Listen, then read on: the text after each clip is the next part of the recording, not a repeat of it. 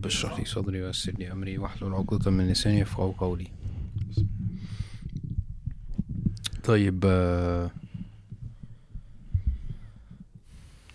يا رب. سلامتك يا حازم. الله يسلمك يا باشا. مصطفى. ازيك يا مصطفى؟ ازيك؟ عامل إيه؟ الحمد لله. آه، مصطفى خالد آه، اللي ما يعرفوش صاحبنا من زمان جدا يعني. داعية مخضرم. عنده عنده 31 سنة. آه، بس متجوز. لا يعني مصطفى من الشباب اللي أعرفها بقالي كام؟ 12 سنة مثلا ولا حاجة. 12 تقريبا. و graphic designer ما شاء الله. art director عاش. ماشي. كويس. أنا كنت هقول آه، كنت هقول آه، إيه design director بس. art director ليه ليه دروس حلوة جدا. آه، انت كنت عملت حاجة ليها دعوة بالصحابة. آه سلسلة مع الصحابة على دروس cast يعني. دي سهلة الناس توصل لها ولا إيه؟ آه بإذن الله. في صفحة كمان على تليجرام آه، ممكن يلاقوا عليها كل الدروس بقى بتاعت ال- العبد الفقير. إن شاء الحمد الله. لله. طب أنت بتحب الحمد أصلا. تتكلم في إيه مثلا في ال... في الدعوة وفي الدين؟ إيه الزاوية بتاعتك أكتر؟ والله الحمد لله بس آه، ربنا فتح على الواحد في التزكيه من آه، من فترة وما كانتش ليها علاقة بحاجة ليها علاقة أكتر بال باللي الإنسان تعرض ليه. يعني دايما أي شخص كله إناء ينضح بما فيه. فأنت على قد ما تتعرض على قد ما هتطلع من اللي أنت تعرضت له. فمعظمنا كعادة كل الشباب بيبقوا يعني سمعوا كتير قوي في أبواب التزكية من مشايخنا بقى كلهم. فبتلاقي أول حاجة بيقولها أو بيتكلم فيها آه، القلوب والصحابة والتزكية والمواضيع دي. ف ودي الدرجة اللي احسبها يعني هي اللي بتفضل مستمرة مع ال... مع أي شخص مسلم أو ملتزم. وبيزيد عليها بقى في العلم بيطلب علم بقى شرعي وبيتعلم قرآن وبيتعلم آه، سيرة النبي صلى الله عليه وسلم ويتعلم حديث. وده البناء المنطقي ل- لأي حد يعني. تزكية. التزكية. ده اللي أنت بتحبه. ده اللي أنا بحبه فعلا الحمد لله. كويس. ازيك يا باشا؟ ازيك يا باشا؟ إيه الأخبار؟ الحمد لله. كنا اتكلمنا الحلقة اللي فاتت عن أصحاب الأخدود. أنا كان آه، في معاني كتير أول مرة أسمعها. والقصة على بعضها عامة يعني كان المصدر بتاعها من الكرتون بالنسبة لي. ف... ف... اللي هو السهم قصة بيتضرب الأنبياء اللي هي- وبيتكسر في الهواء وعارف؟ اللي هو عشان ما قالش بسم الله ف حازم و- وأنا بحكي المرة اللي فاتت ف- فهو لما سمع في الحديث إن إن ال- الملك رمى السهم فوقع في صدغ الغلام فمات. حازم قال إيه ده؟ هو من أول مرة؟ قلت له لا لا التاني ده كان في الكرتون. آه كرتون جدا. أيوه. أنا ما شفتوش بس يعني أنا عارف إن في كرتون فتخيلت إن هو إيه، أيوه. إن هو رماه مرة وبعدين مش عارف ما جاش فيه ما جاش فيه. سسبنس يعني لازم يعملوا لا وكسر في الهواء يعني اللي هو جه كده وبعدين راح مكسور في الهواء فأنا بالنسبة لي قشطة يعني هيألفوا ليه في يعني تأليف عنيف جدا يعني. المهم آه، كانت هو حد كتب تعليق جميل. ردا على لما أنت كنت بتقول ليه الغلام حط إيده على على آه. مكان السهم. أيوه. آه، ذكر يعني أثر اللي كنت بقول لك عليه إن سيد في عهد عمر رضي الله عنه مم. إن هم لقوا حفروا لقوا الغلام ده وحطت إيده مكان مكان السهم يعني. سبحان الله. فحد كان كتب يعني إن ده كأنها آية يعني آه، دليل على صدق النبي صلى الله عليه وسلم الصحابة شافوها آه، بعدين يعني. مم. إن صح يعني ال- ال- الخبر يعني. كويس. آه طيب آه عايزين نكمل. طيب إحنا إحنا عايزين بس قبل ما قبل ما ندخل عايزين نأكد على معنى آم، معنى إحنا آه، لازم يعني حتى اتكلمنا فيه في الحلقة مش اللي فاتت دي الحلقة المرة اللي فاتت لما اتكلمنا عن عن القضية. آم، معنى إيه إيه الدافع اللي بيدفع الإنسان إن هو آم، يعمل للقضية زي دي؟ يعني انت بتلاقي اختلاف اختلاف دوافع الناس آه، بين آه، إن أنا بنصر قضية من الجهة العربية أو آه، والله من جهة إنسانية. فلازم نفهم إن إن إحنا اترسم بينا كبلاد يعني اترسم بينا حدود. الحدود دي مش إحنا اللي حطيناها. يعني العدو هو اللي إيه هو اللي قسم الخريطة بتاعتنا كده ده كذا وده كذا. فعلى الحدود دي إحنا بقينا دلوقتي بن بنوالي وبنعادي وبنتعصب. مفهوم القومية. مفهوم ال- فكرة القومية. آه، بحدود سايكس بيكو. فإحنا إحنا آه، اللي بيحصل في إخواننا ده ده أخي مسلم.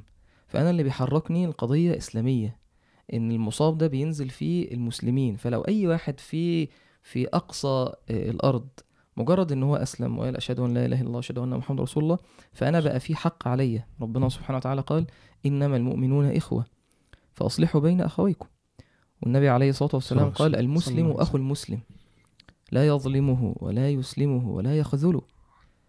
والنبي عليه الصلاة والسلام قال والله في عون العبد ما كان العبد في عون أخيه وذكر لما تيجي تجمع أصلا الأحاديث اللي موجودة في ذكر الأخوة مقام الأخوة ده وإن النبي عليه الصلاة والسلام وسلم. قال إن في مرتبة معينة من مراتب الإيمان الإنسان مش هيوصل ليها غير لما يحقق معنى الأخوة. قال قال صلى الله عليه وسلم لا يؤمن أحدكم حتى يحب لأخيه ما يحب لنفسه.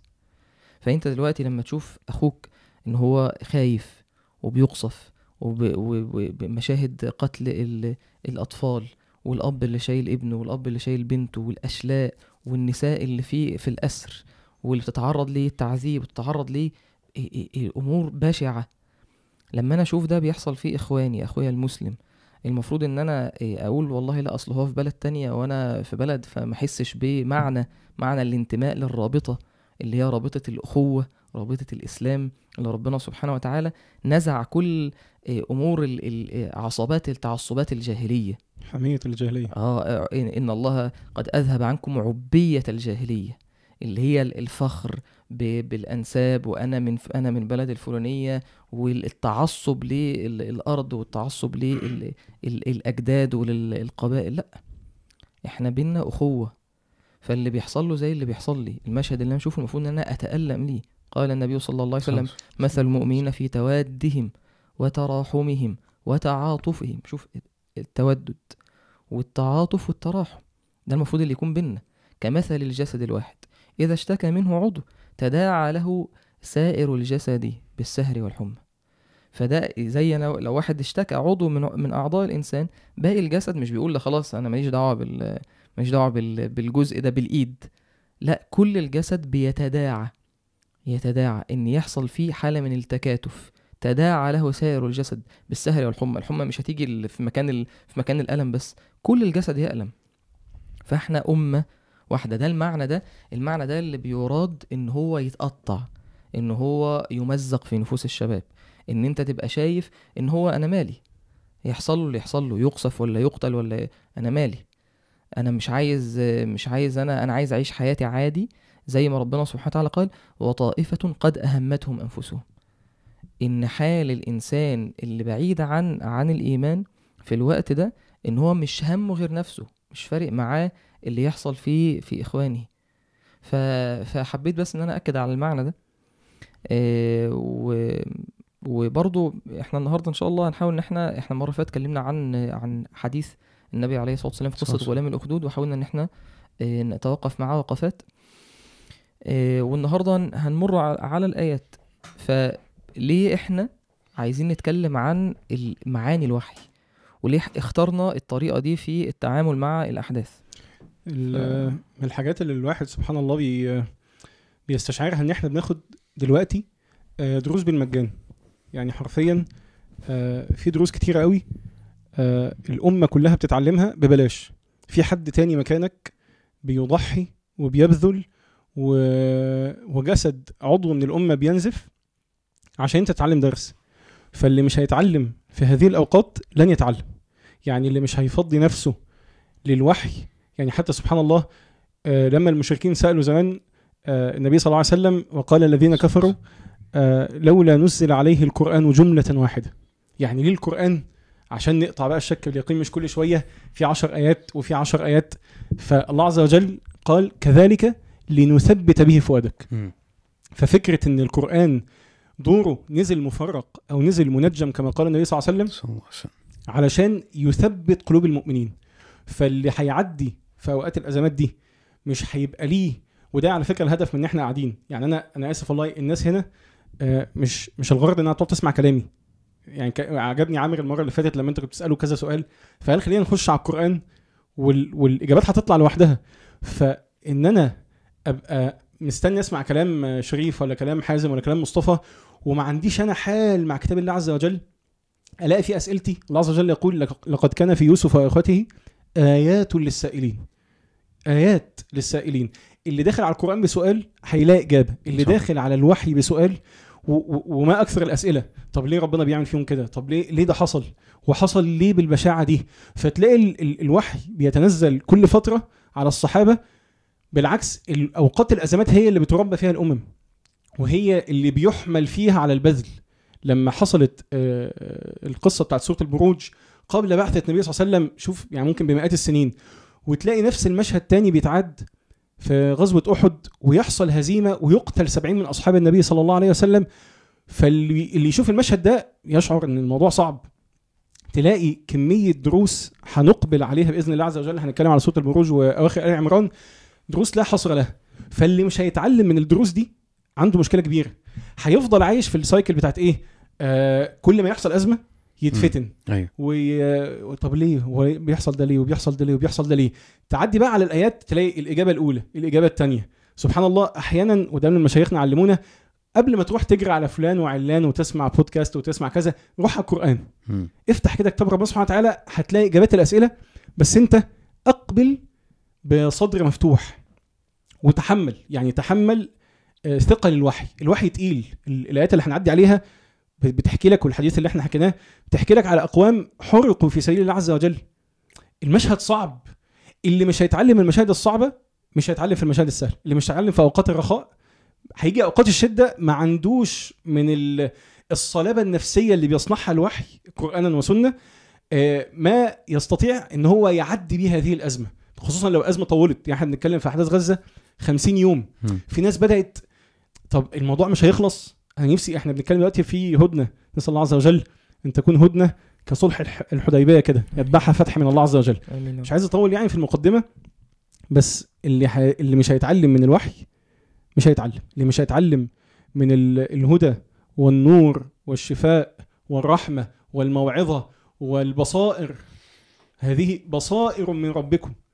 بصائر من الله عز وجل فالإنسان عايش في ظلمة لن آه، تنقشع إلا بنور الوحي.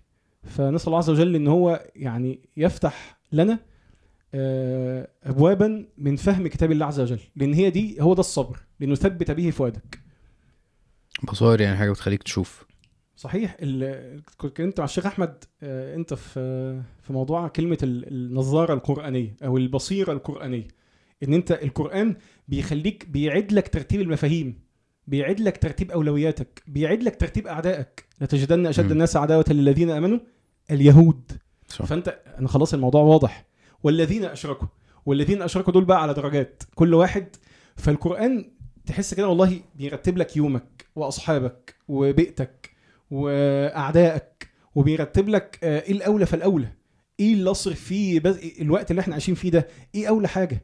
اعمل إيه وما اعملش إيه؟ لأن في ناس في هذه الاوقات تلاقيها بتقع في مشكلة آه كلام المنافقين مثلا. الله عز وجل يقول يا أيها الذين آمنوا لا تكونوا كالذين كفروا وقالوا لإخوانهم.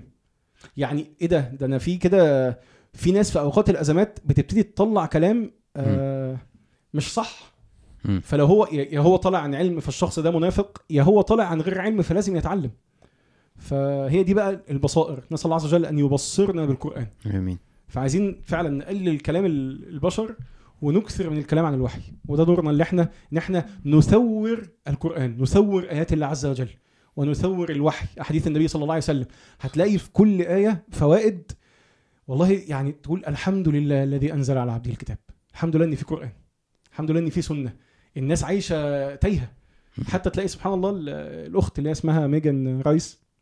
اللي أسلمت. الأخت. بقت أخت. أختنا في الله. صحيح. يا جماعة ما كملتش شهر. شهر واحد بتتدبر فيه ايات الله عز وجل. كان الشيخ إبراهيم السكراني يقول اعطني ختمة واحدة بتدبر أعطيك مسلما سنيا حنفي حنيفيا. ختمة واحدة البنت ما كملتش شهر وما خلصتش المصحف آه، أسلمت وقالت أشهد أن لا إله إلا الله وأن محمدا رسول الله. أنت بقالك قد إيه مع القرآن؟ بقالنا قد إيه بقالنا كام سنة مع القرآن؟ ختمنا القرآن كام ختمة؟ ولسه الأحداث ما بتغيرش فينا ولسه عندنا نفس الفتن ونفس الشبهات ونفس الشهوات. مم. يبقى إحنا ما بنتعاملش مع القرآن صح. سبحان الله لما باجي عند الآية بتاعت آه، آه، فعلا المعنى اللي مصطفى بيتكلم فيه ده ربنا سبحانه وتعالى بيقول في سورة المائدة آه، يا أيها الذين آمنوا لا تتخذوا اليهود والنصارى أولياء بعضهم أولياء بعض. يعني حربهم على على الإسلام زي ما كنا بنتكلم أنا ومصطفى قبل الحلقة هما ممكن يبقى بينهم بينهم مشاكل وبينهم خلافات وبينهم حروب لكن لما تيجي الحرب على الإسلام وعلى المسلمين تلاقيهم يتحدوا مع بعض بعضهم أولياء بعض. قال تعالى ومن يتولهم منكم فإنه منهم. إن الله لا يهدي القوم الظالمين. ثم قال الله عز وجل فترى الذين في قلوبهم مرض يسارعون فيهم يسارعون فيهم يعني يسارعون في التودد لليهود.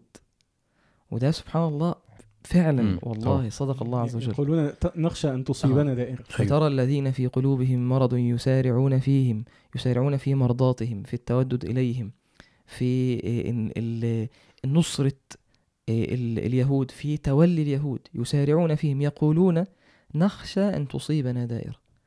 إحنا نخشى إن الدائرة تدور علينا. مم. نخشى إن هم يتسلطوا علينا. إحنا فين؟ إحنا مش قدهم. يقولون نخشى أن تصيبنا دائرة. فربنا سبحانه وتعالى قال بعدها فعسى الله أن يأتي بالفتح أو أمر من عنده. وده حال حال حال المنافق إيه دلوقتي؟ يعني لما ربنا سبحانه وتعالى ينصر إخواننا المجاهدين وإن الجهاد ده يعني يكون ليه ثمرة إن شاء الله فتح ونصر. المنافق دايما هو واقف آه، بيفكر في مصلحته. دايما بيحاول يمسك العصاية من النص. دايما عايز يقف من بعيد فاهم؟ فربنا سبحانه وتعالى كشف له الحتة دي. قال فعسى الله أن يأتي بالفتح أو أمر من عنده فيصبحوا على ما أسروا في أنفسهم نادمين.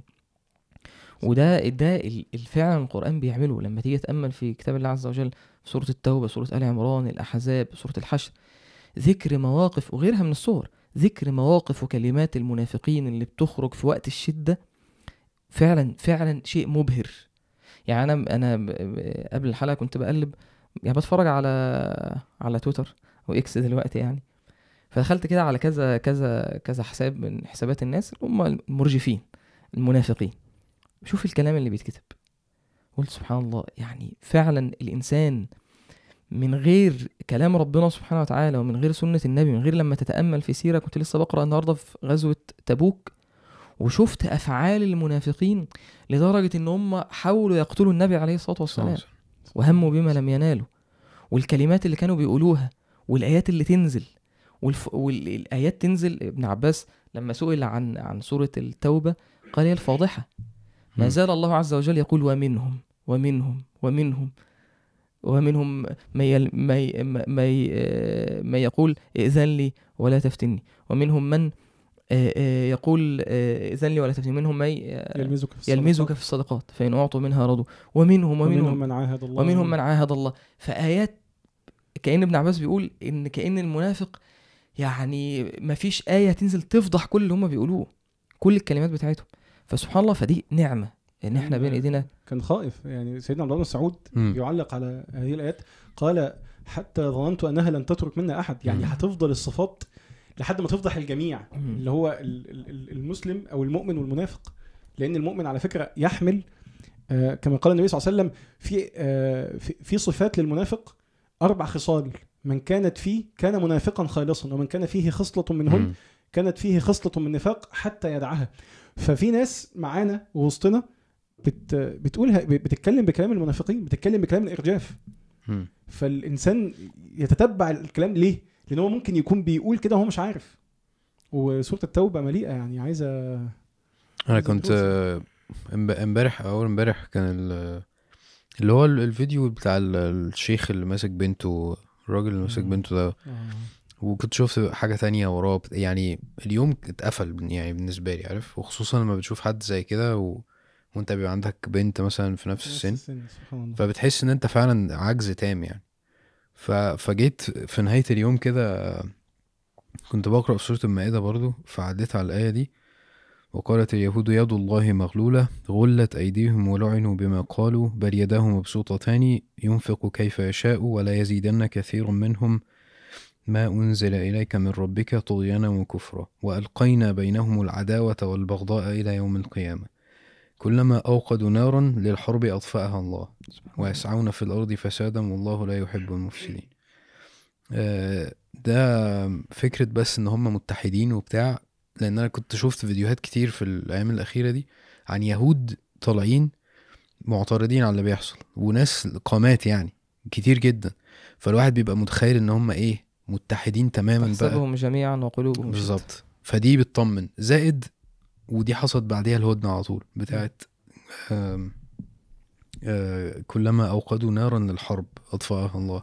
سبحان الله. فنزلت بالظبط بالنسبة لي اللي هو إيه اهدى بس وافتح المصحف الدنيا لا أنا شفت لما شفت ال- الفيديو اللي أنت بتتكلم عنه ده هو ده ممكن يكون أصعب أنا أصعب لحد دلوقتي ما شفتش الفيديو بس شفت آه. الصور وجمعت القصة بس أصعب- مش قادر الصراحة أصعب فيديو شفته في بداية الأحداث صراحة يعني لأن أنا يعني أنا م- فعلا حسيت بال يعني مم. كل الإحساس اللي هو بي- بيتكلم عنه ربنا يبارك فيه يا رب هو كل واحد أصلا يعني يعني هي في أحداث كتير جدا بس كل واحد لازم هتلمس معاه حاجة خاصة بيه هو بالظبط. هتحسسه اللي هو إيه لأ ده الموضوع كبير بجد. بص إحنا أصل إحنا إحنا الثلاثه عندنا بنات في نفس الحمد ال... لله. في نفس ال... في نفس السن.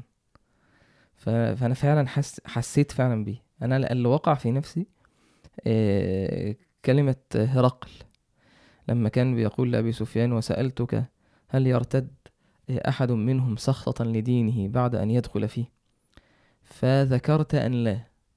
يعني أنا سألتك هل في حد من الصحابة من أصحاب النبي عليه الله والسلام. بيرتد عن الإسلام بعد لما يدخل فذكرت أن لا فقال هرقل قال كذلك الإيمان حين تخالط بشاشته القلوب مم.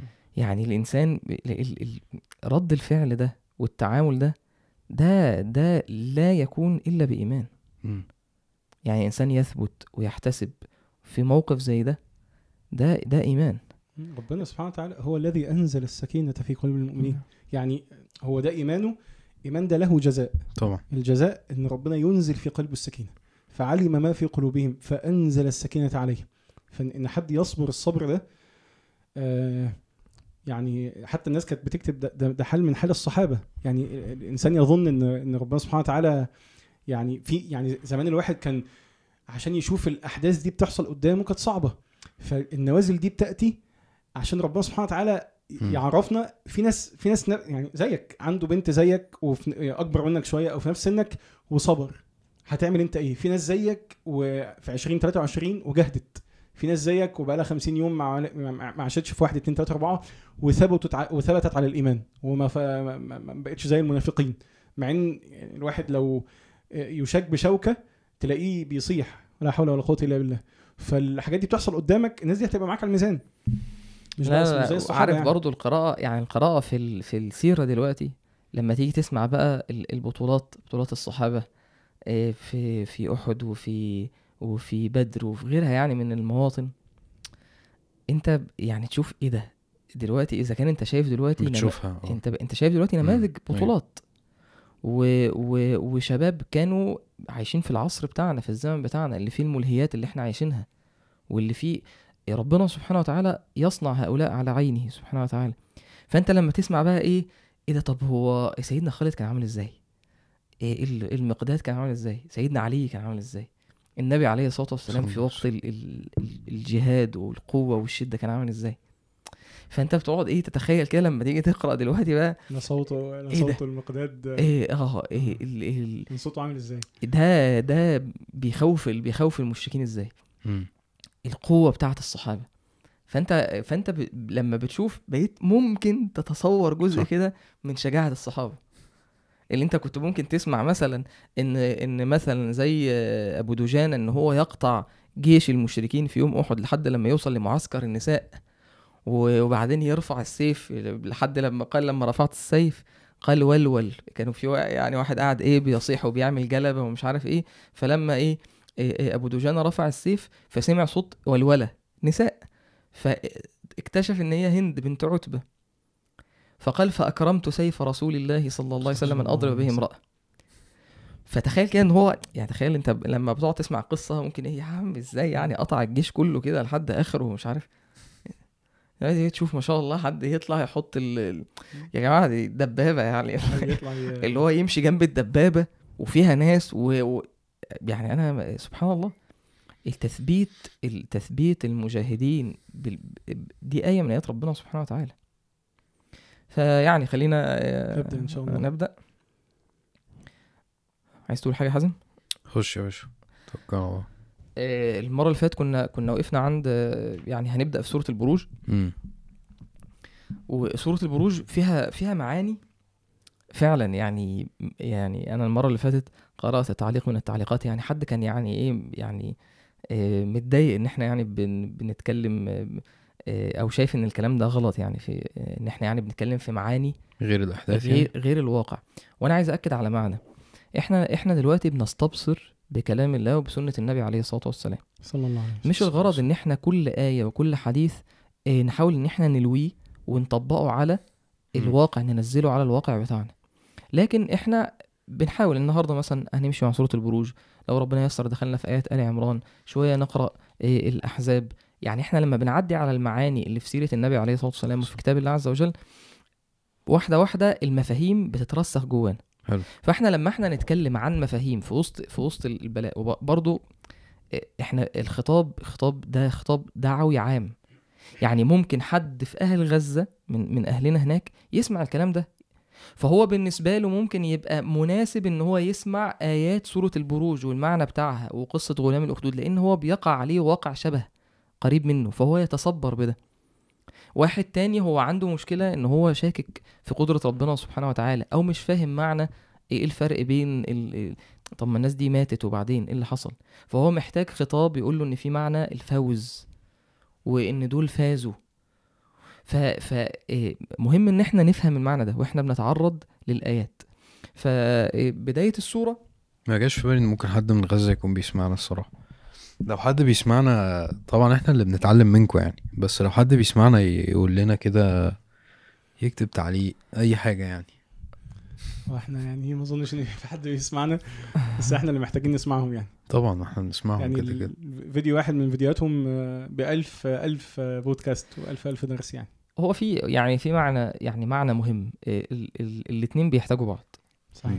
يعني ال ال ربنا سبحانه وتعالى قال فلولا نفر من كل فرقة منهم طائفة ليتفقهوا في الدين ولينذروا قومهم إذا رجعوا إليه. فمين اللي بينذر مين؟ يعني ممكن ال- القاعد اللي بيتعلم وبيرسخ وبيقرأ في في آيات الله عز وجل ويحاول يفهم المعاني ويلقي الوحي على الناس فاللي بيتحرك في الدين وبينصر الدين في ال- الدعوة وفي الجهاد يستفيد وكذلك العكس. اللي راجع من بره وشاف آيات ربنا سبحانه وتعالى يعني المجاهد وهو واقف هو اللي يحكي عن صح. يحكي عن إزاي ربنا بيثبته.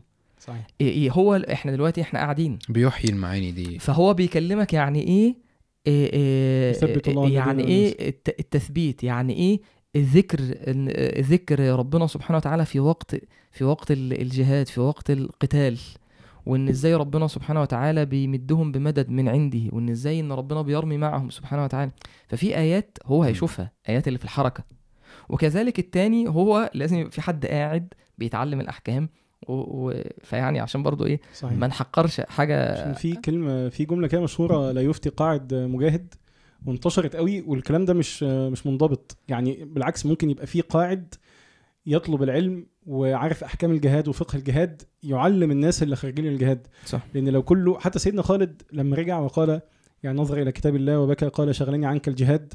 ال ال الناس اللي تبحرت في العلم آه، من الصحابة وكلهم كانوا مجاهدين في سبيل الله عز وجل مفيش حد هيقعد يتفرغ لو لو لو نادى مناد يا خيل الله اركبي كله كان بيطلع مع النبي صلى الله عليه وسلم بس. الناس اللي قعدت وتعلمت الأحكام كان بيلجأ اليه يعني تلاقي بقى بعد سنين مم. سيدنا عمر يقرب منه الناس اللي كانت قاعدة جنب النبي صلى الله عليه وسلم بتتعلم صح صح. العلم ويحب سيدنا عمر دايما يجيب الشخص السخن يجيب الناس ال- الشباب ويجيب الناس الكبار عشان ياخد الحكمة من الكبار والحماسة من الصغيرين فزي ما شريف قال في في كده في انضباط. آه، محتاج لأن الناس وهي سخنة بتقعد تطلق كده أحكام وتقول لك اللي قاعد ده قاعد زي النساء. ما لا الموضوع مم. مش كده. ممكن أبقى قاعد بتعلم آه، لله عز وجل وفي سبيل الله عز وجل. مالهم النساء يا عم؟ إحنا عندنا اتفضل يا باشا. انت ما بتصدق أي حاجة ما بيعمل بيفصل ال... طيب إحنا إحنا هنبدأ إن شاء الله. إيه، بداية بداية السوره بدأت بقسم. ربنا سبحانه وتعالى قال والسماء ذات البروج. واليوم الموعود وشاهد ومشهود. ف إيه، إحنا كنا بنتكلم يعني أنا ومصطفى و... لما لما الإنسان بينغمس في الأحداث الأحداث ال- الأرضية يعني مع كثرة الت- التعرض ل ال- المشاهد اللي أنت بتشوفها اتفرج على الفيديوهات وتشوف الأخبار وتتابع وتتابع ممكن إنسان مع الانغماس في الأحداث دي ممكن يتعب ممكن يصاب بالوهن. طبعا. آه، ممكن هو آه، آه، يتكون عنده مفاهيم مغلوطة. فبداية سورة البروج اللي هي أصلا بتتكلم عن عن المعنى اللي هو بداية السورة مشهد الناس محفور لهم حفرة واترموا واتحرقوا خلاص وانتهت القصة. فالبداية صعبة. فكأن بداية السورة ربنا سبحانه وتعالى بيقسم بالسماء والسماء ذات البروج. كأن يعني اطلع بره بص فوق. آه يعني يعني مصطفى كان بيقول معنى جميل إن إن كأن ال- كأن ربنا سبحانه وتعالى أراد إن أنت إيه؟ تطلع فوق. يعني أنت آه يعني الإنسان يعني سبحان الله كلنا كده وانت منغمس على إكس أو على تويتر بتبص تحت. آه، عمال. باصص باصص فانت وسبحان الله آه، المجازر اللي, اللي حصلت في إخواننا صلى الله عز وجل أن يتقبلهم شهداء. الإنسان بيبقى في كمد شديد طبعا. بيحس مش قادر مش قادر يعني عمال يرفرش كل شوية عايز يبص في حاجة حصلت في حاجة جديدة نزلت. فكأن القرآن بيقول لك بص فوق. مم. والسماء تحس إيه؟ بص على قدرة ربنا. بص أنت بتعبد بص أنت بتعبد مين؟ مم. ف وسبحان الله آه، مجاهد آه، أحد مفسري القرآن ومن أشهر مفسري القرآن كان يقول آه، والسماء ذات البروج أي ذات الحرس. عارف قول الله عز وجل وأنا لمسنا السماء فوجدناها ملئت حرسا شديدا وشهبا والله العظيم تحس تترعش. وحتى النبي صلى الله عليه وسلم في رحلة ال- الاسراء والمعراج لما كان يعرج فكان بيلاقي عند كل سماء ملائكة. ولما النبي صلى الله عليه وسلم خرج من الأرض وجد عليها حرس. آه، حرسا شديدا وشهبا لما النبي صلى الله عليه وسلم في بعثته كان في شياطين بتسترق السمع. فبقى في آه، يعني إيه حراسة مشددة على السماء عشان ما حدش ينقل خبر السماء إلى الأرض فيستخدمه ال- الناس اللي ب- زي الصحراء وكده. فتحس إن ال- يا جماعة الكون ده ليه صاحب؟ ال- الأرض دي ليها صاحب وليها ملك. وليها مالك. فالشعور ده في أول السوره قبل بقى ما نخش قتل أصحاب الأخدود تبقى داخل كده بنفسية مختلفة تماما نفسية أكنك والله عارف إحنا بنحب نصور وكده في كاميرا ضيقة قوي close shot على. حتة معينة تيجي تعمل zoom out تلاقي في فيلم تاني خالص أيوة. القرآن بيعمل ال zoom out ده اللي هو القصة بتبتدي من هنا مش أيوة. من أيوه مش. من لحظة الحرق أيوه في مشهد من قبليها محتاج تستحضره في صدرك. مشهد إن إن إن في في كون شاسع الكون ده له رب. انزل بقى شوف ربنا سبحانه وتعالى تكلم على المشهد الصغير ده في الحتة الصغيرة في الأرض دي إزاي. أيوه يعني بص آه، آه، معنى البروج فكرة حتى التبرج هو الظهور. الظهور. آه، يعني إذا تبرجت المرأة يعني إذا أظهرت ال- المفاتن وكده. وربنا سبحانه وتعالى قال تبارك الذي جعل في السماء بروجا. فحتى يقول لك برج برج مراقبة فمعنى ال- ال- البروج ده شيء فيه علو شيء ظاهر إما النجوم. اللي هي ال- الشهب للشياطين زي ما مصطفى قال قال تعالى وأنا كنا نقعد منها مقاعد للسمع فمن يستمع الآن يجد له شهابا رصدا لكن المعنى اللي بيستقر في نفس الإنسان هي النقلة المكانية دي. إن أنت طول ما أنت قاعد إيه ده؟ ده ده أمريكا هتعمل كذا. ده هيجيبوا أسلحة إيه؟ ده جابوا مش عارف ده في أنت لو قعدت مع الأخبار دي ممكن إنسان ينسى آه. ينسى هو مين اللي بيسير الكون. طبعا طبعا. فكأن أنت إيه أنت محتاج تطلع كده من فوق تبص. شوف العبوديات اللي بتطلع من المكان ده عاملة إزاي. شوف شوف ال ال كم الشهداء اللي اللي بيطلعوا. شوف الصبر والرضا. شوف الثبات. انت ممكن يعني ممكن إحنا بنركز على آه، على لقطات معينة.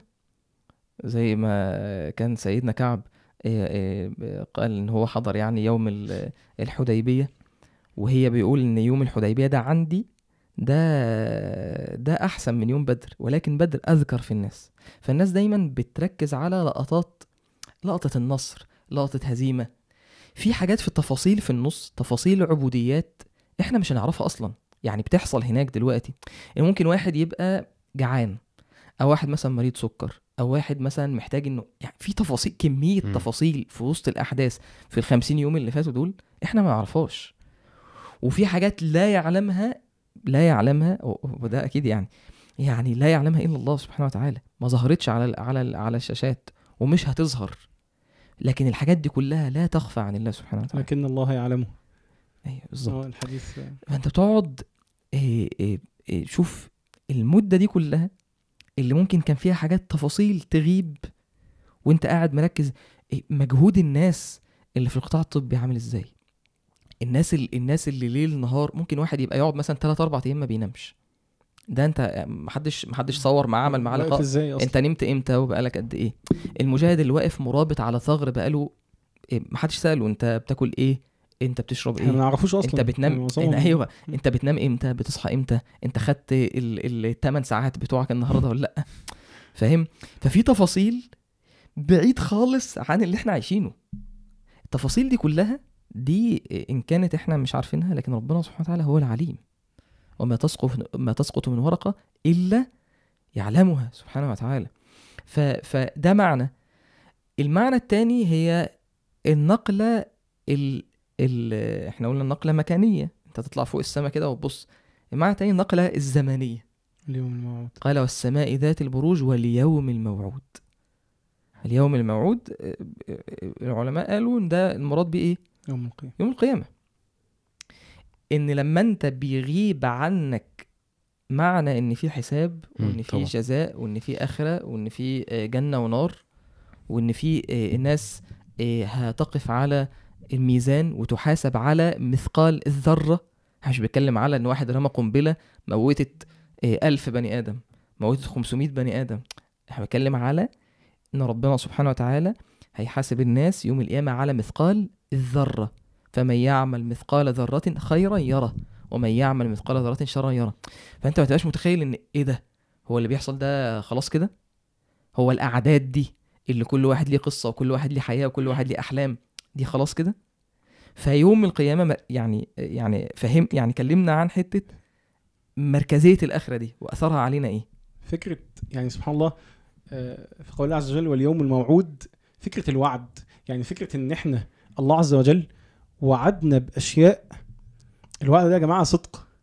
أفمن وعدناه وعدا حسنا؟ فهو لاقيه لأن التاكيد فهو لاقيه. ال ال ال الإنسان المصدق وسبحان الله يعني هتلاقوا مفهوم التصديق بيعدي معانا كتير يعني مفهوم إن الإنسان يصدق بالوحي قرانا وسنة ويصدق بآيات الله ويصدق بوعد الله هتلاقي وعود كتير جدا آه، لربنا سبحانه وتعالى في القرآن. إن لننصر رسلنا وكان حقا علينا نصر المؤمنين. اللي, اللي مصدق في الوعود وبيستشعرها وبيستشعر بقى مين اللي بيعدك؟ الله عز وجل. فاللي مستحضر الوعد آه بتطيب نفسه بالدنيا. يعني الراجل اللي إحنا بنتكلم عليه اللي كان بيحضن بنته ده مصدق في وعد الله عز وجل مصدق في حديث النبي صلى الله عليه وسلم. إذا يعني ربنا سبحانه وتعالى لما يقبض آه، مهجة فؤاد عبده ويصبر ويحتسب آه، يبنى له بيتا في الجنة اسمه بيت الحمد. فالإنسان كل ما بتصدق كل ما تعاملك مع الأحداث بيختلف. سي- سيدنا عمر أثر عجيب جدا. واحد كان ماشي وراه ف... ف يعني زي سبه أو شتمه. له سيدنا مين؟ سيدنا عمر بن الخطاب. فلف طبعا سيدنا عمر يعني سيدنا عمر ممكن إيه يعني يساوي بيه الأرض. أيوه بالظبط. كان أسهل حاجة عنده. دعني أضرب عنق ذلك المنافق يا رسول الله. فسيدنا عمر لف وقال له قال والله لولا يوم القيامة لأجبتك. يعني لو دي بقى. إيه؟ دي مركزية الآخرة. إن الإنسان بيجمع قلبه على آه، حاجات كده إيه بيسموها ال ال زي- فكرة المركزية فكرة إن أنت عندك عقيدة أو عندك مجموعة من السنن اللي ربنا سبحانه وتعالى وضعها أولهم إن الكون اللي إحنا عايشين فيه ده دي آه، حياة صغيرة جدا. آه، قال كم لبثتم في الأرض عدد سنين؟ قالوا لبثنا يوما أو بعض يوم. فاسأل العدين قال إن لبثتم إلا قليل قليل يعني أنت بتبقى عايش بقى زي ما كان الشيخ بيقول منغمس تماما في الأحداث وإن يوما عند ربك كألف سنة مما تعدون. والله يا جماعة كل ما استشعر الم... استشعر المعنى ده يا جماعة الدنيا هينة. يوم القيامة بقى خمسين ألف سنة لدرجة إن أناس ح- ح- هيدعوا آه، أن أن يقضي يقضي الله عز وجل هذا المشهد ولو إلى النار. يعني إيه؟ المشهد نفسه فيه عذاب. فاللي يستشعر ودي سبحان الله من الحاجات اللي, اللي بتثبتها سورة الفاتحة. يعني كان في عشر مركزيات كده في في سورة الفاتحة منها مالك يوم الدين؟ إن أنت تبقى عارف إن ربنا سبحانه وتعالى هو مالك هذا اليوم. فخلاص بقى لا ظلم اليوم. فكل بقى يعني سبحان الله اللي حدف القنبلة ده ومشي وموت آه، 500 ولا 1000 ولا اعاق مش عارف ولا حرم أسرة من أب أو من أم أو من طفل أو من كذا ومشي. لا الله عز وجل هيبقى ليه عذاب بقدر الألم اللي هو سببه. لأن أحيانا طب يا عم هات الراجل ده وحاسبه إن هو مجرم حرب واعدمه. انت كده ريحته على فكرة. ده في ناس دلوقتي بت... ب- ب- حتى في الكنيست بتطلع وفي المجالس الداخلية بتقول لك أنا ب- يعني من جنود الإسرائيليين الصهاينة أنا ب... يعني عزكم الله بتبول على نفسي مش عارف أنام بيجي لي كوابيس عشان قتل بس طفل أو أو ضرب حد. ما بالك بقى بال... باللي ذبح مئات الملايين؟ ما بالك بال... باللي ادى الأمر؟ الله عز وجل أحصاه الله ونسوه. ده هتلاقيه نسي لكن ربنا سبحانه وتعالى يحصي كل شيء. فاللي عنده المركزية دي بتاعة الآخرة اللي بي اللي بي ودي. بتصنع من القرآن بتصنع من الوحي. مفيش صفحة في كتاب الله عز وجل إلا وفيها ذكر ال- آه، الآخرة بشكل أو بآخر مباشر أو غير مباشر. فالقرآن بيصنع عندك الحتة دي فتلاقيك خايف من من أقل حاجة زي كده بقى الصحابة. تلاقيه أي نفق حنظلة. آه، سيدنا عمر أي حاجة يبكي. وده وده شو اشتهر عنه بعد وفاة النبي صلى الله عليه وسلم كان خايف يبعد بس. يعني شعرة عن طريق النبي صلى الله عليه وسلم وأبا بكر فسبحان الله العظيم يعني واليوم الموعود ربنا بقى بي سبحانه وتعالى بيرتب لينا. إزاي المفروض تخش على القصة.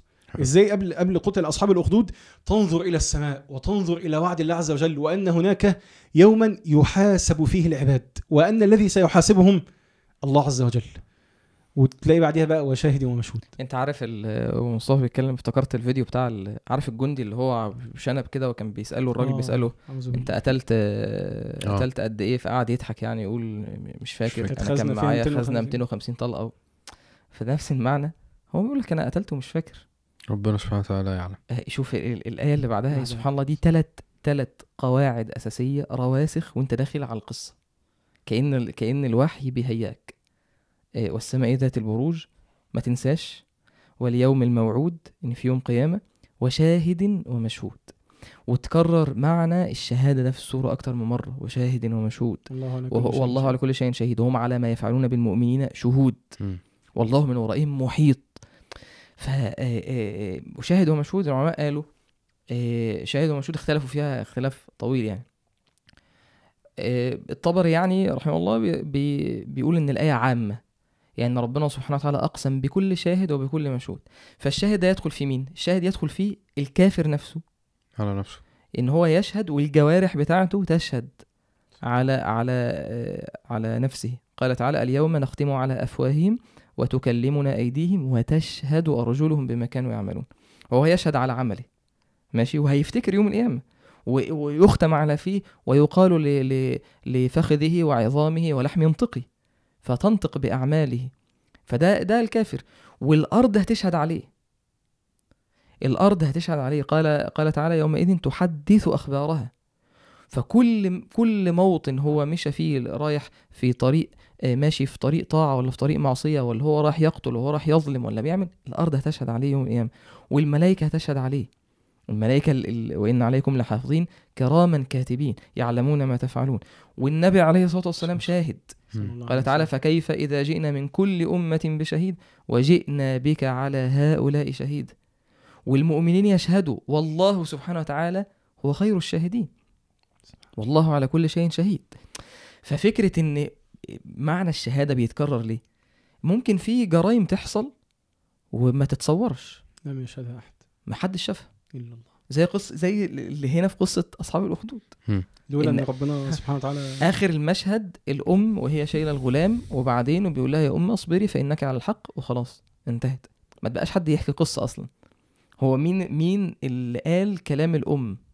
وخلد إيه اللي إن هي الأم تقاعست وخايفة وبعدين ابنها نطق في المهد. مين اللي حكى لنا القصة دي؟ النبي عليه الصلاة والسلام. بعد بعد. بعد سنوات طويلة. كأن المعنى إيه؟ إن آه ممكن واحد يعمل جريمة ويفتكر إن هي هتفلت هتعدي لأ. وشاهد ومشهود. وبعدين ربنا سبحانه وتعالى قال بعدها قتل أصحاب الأخدود. لعنوا. قتل أصحاب الأخدود يعني لعنوا. وده اللعن ده وده يعني طرد من رحمة ربنا سبحانه وتعالى. يعني اللي بيقتل وبيظلم وبيسفك دماء المؤمنين زي أصحاب الأخدود دول ملعونين.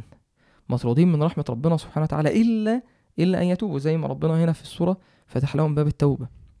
قال قتل أصحاب الأخدود النار ذات الوقود إذ هم عليها قعود طبعا يعني كل آية يعني. فيها تفصيل لكن إحنا إيه نحاول نركز على على المعاني ال- الأساسية في معنى إذ هم عليها آه، قعود سبحان الله ال- هي النار دي اللي هي جهنم ولا النار اللي هم أوقدوها النار اللي هم أوقدوها. وحتى بيقولوا قتل أصحاب الأخدود النار فالنار دي ده بدل اشتمال من من من كلمة الأخدود. يعني إيه؟ يعني كأن هم حفروا حفر وأوقدوا فيها نار عالية جدا لدرجة إن الحفرة دي بقت كلها نار. بقت كلها نار. فده يعني إن هم زيادة عن غل وإن هم زي ما مصطفى كان بيقرأ الآية كلما أوقدوا نارا للحرب. يعني هم دايما عايزين يولعوا نار الفتنة. عايزين دايما انت أنت اللي قلت الآية. آه عايزين دايما يولعوا نار نار الفتنه فت إن الذين فتنوا المؤمنين والمؤمنات. زي ما هيجي معانا دلوقتي يعني. ف... فهنا قال النار ذات الوقود. حتى معنى معنى ذات الوقود كان دكتور أحمد قال في الدرس معنى جميل.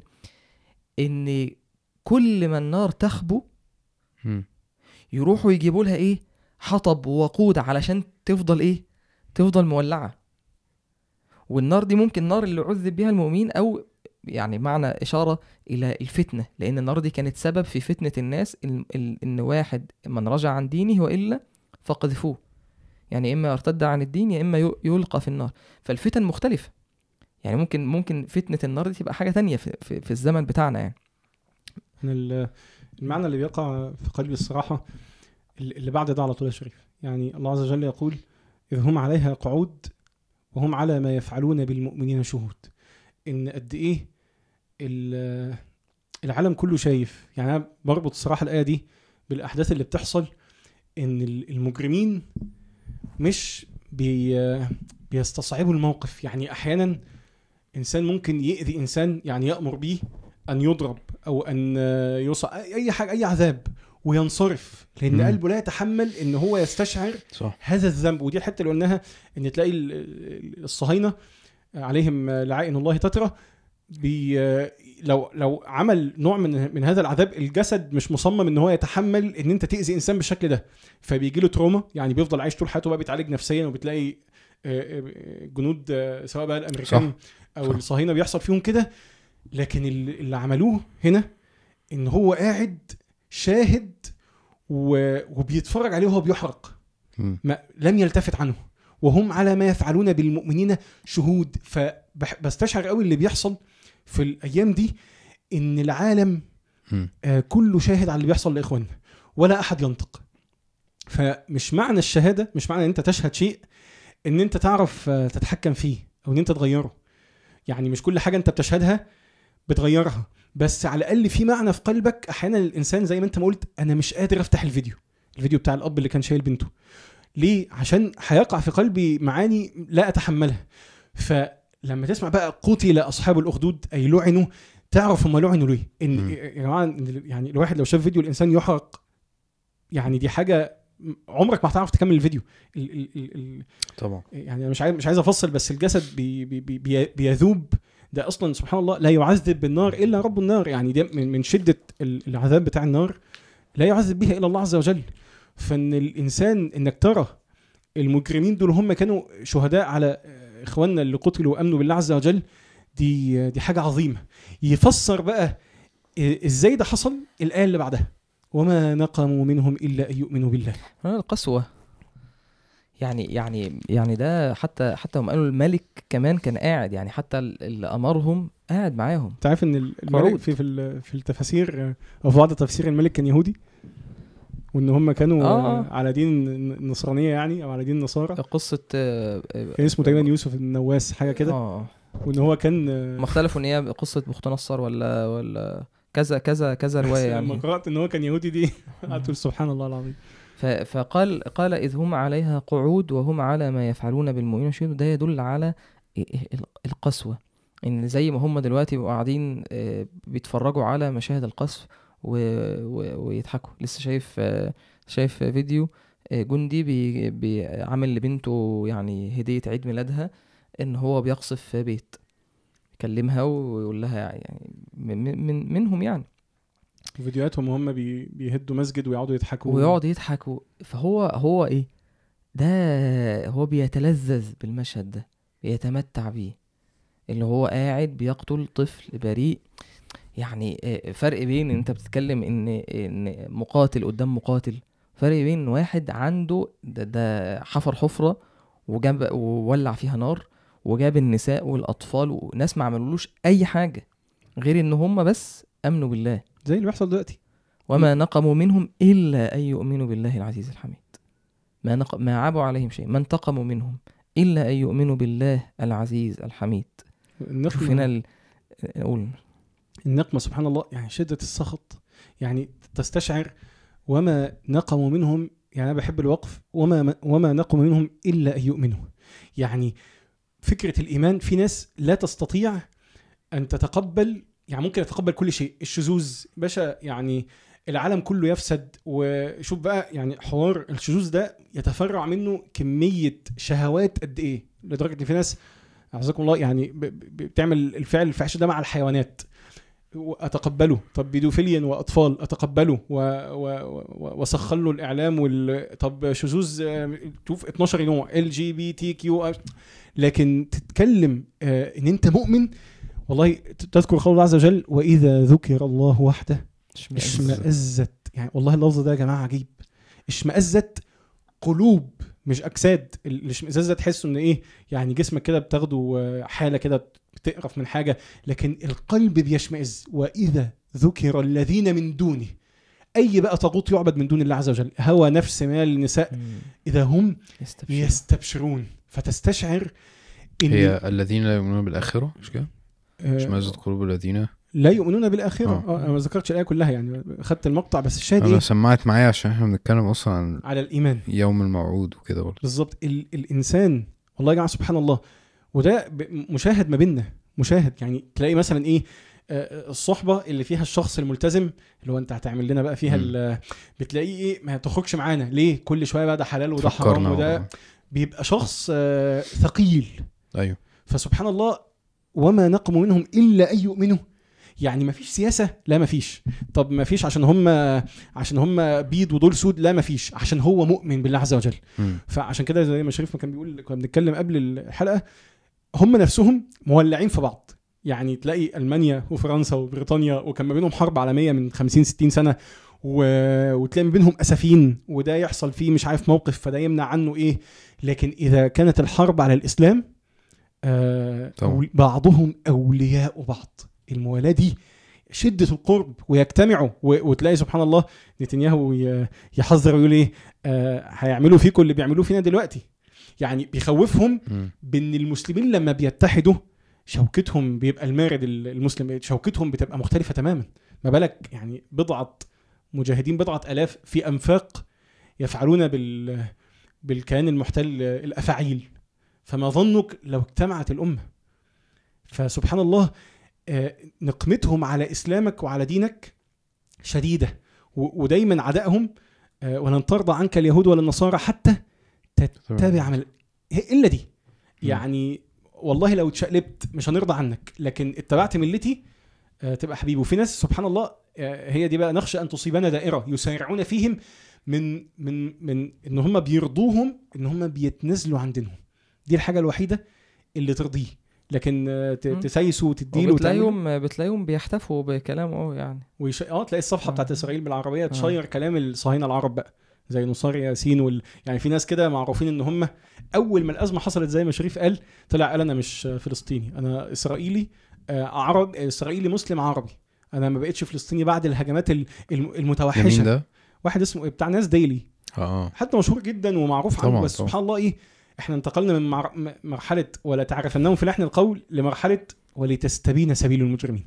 خلاص هو يعني هو يعني طلع ناقص إيه وصفحة إسرائيل بالعربية تشير له مش ناقص هو خلاص يعني هو لا آه. يعني بس سبحان الله في ناس كان بيلتبس عليها ويقول لك. ماله يا عم ما هو بيتكلم على التأخي وت- لا, لا والله العظيم حتى تتبع ملته اللي مش هيتعلم السنة دي اللي مش هيتعلم القاعدة دي هيفضل عايش في اللالا لاند هو ده حرفيا إحنا يعني مهم إن إحنا ال- المعنى ده لما إن شاء الله نو- نوصل لآل عمران نحاول إن إحنا نركز عليه فكرة صحيح. آه، وليعلم الذين نافقوا لأن ده ده من السنن ال- السنن المركزية اللي إحنا مهم إن إحنا نتكلم عنها يعني, يعني خلينا إحنا دلوقتي إحنا وما نقوا منهم إلا وما نقوا منهم إلا يؤمنوا بالله العزيز الحميد.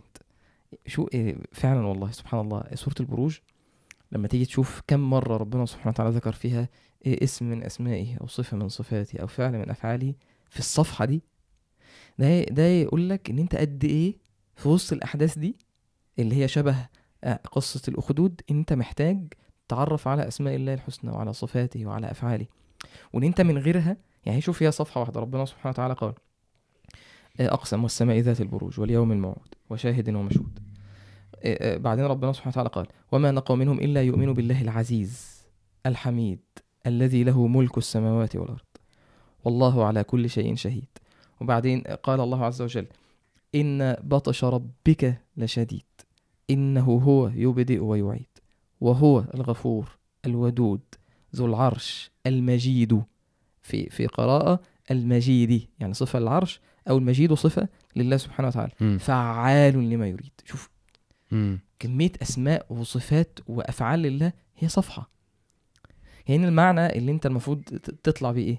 إن أنت من غير الأسماء دي من غير الصفات دي أنت م- مش هتقدر تتحمل كذلك سورة الحشر سورة الحشر وهي وهي بتتكلم بقى عن غزوة بني النضير وعن أحوال المنافقين والولاء اللي بين اليهود والمنافقين مباشرة. سورة الحشر بتتكلم عن العلاقة المباشرة اللي بين اليهود وبين المنافقين.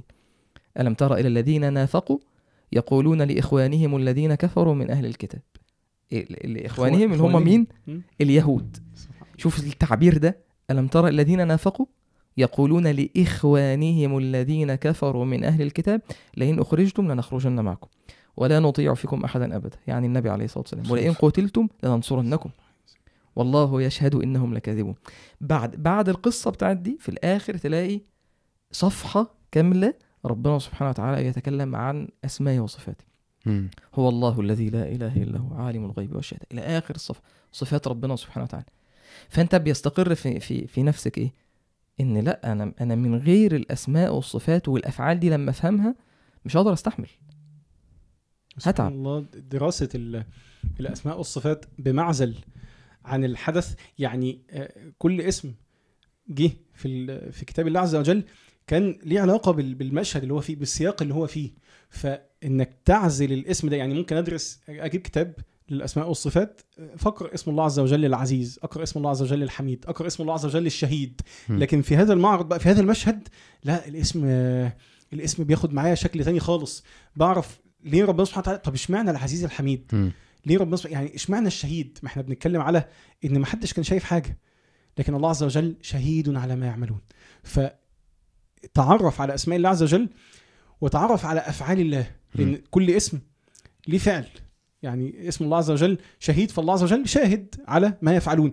لما تت- تتبع أفعال الله عز وجل في القرآن تتعجب لدرجة إن في حاجات بسيطة جدا يعني زي سورة الأنفال.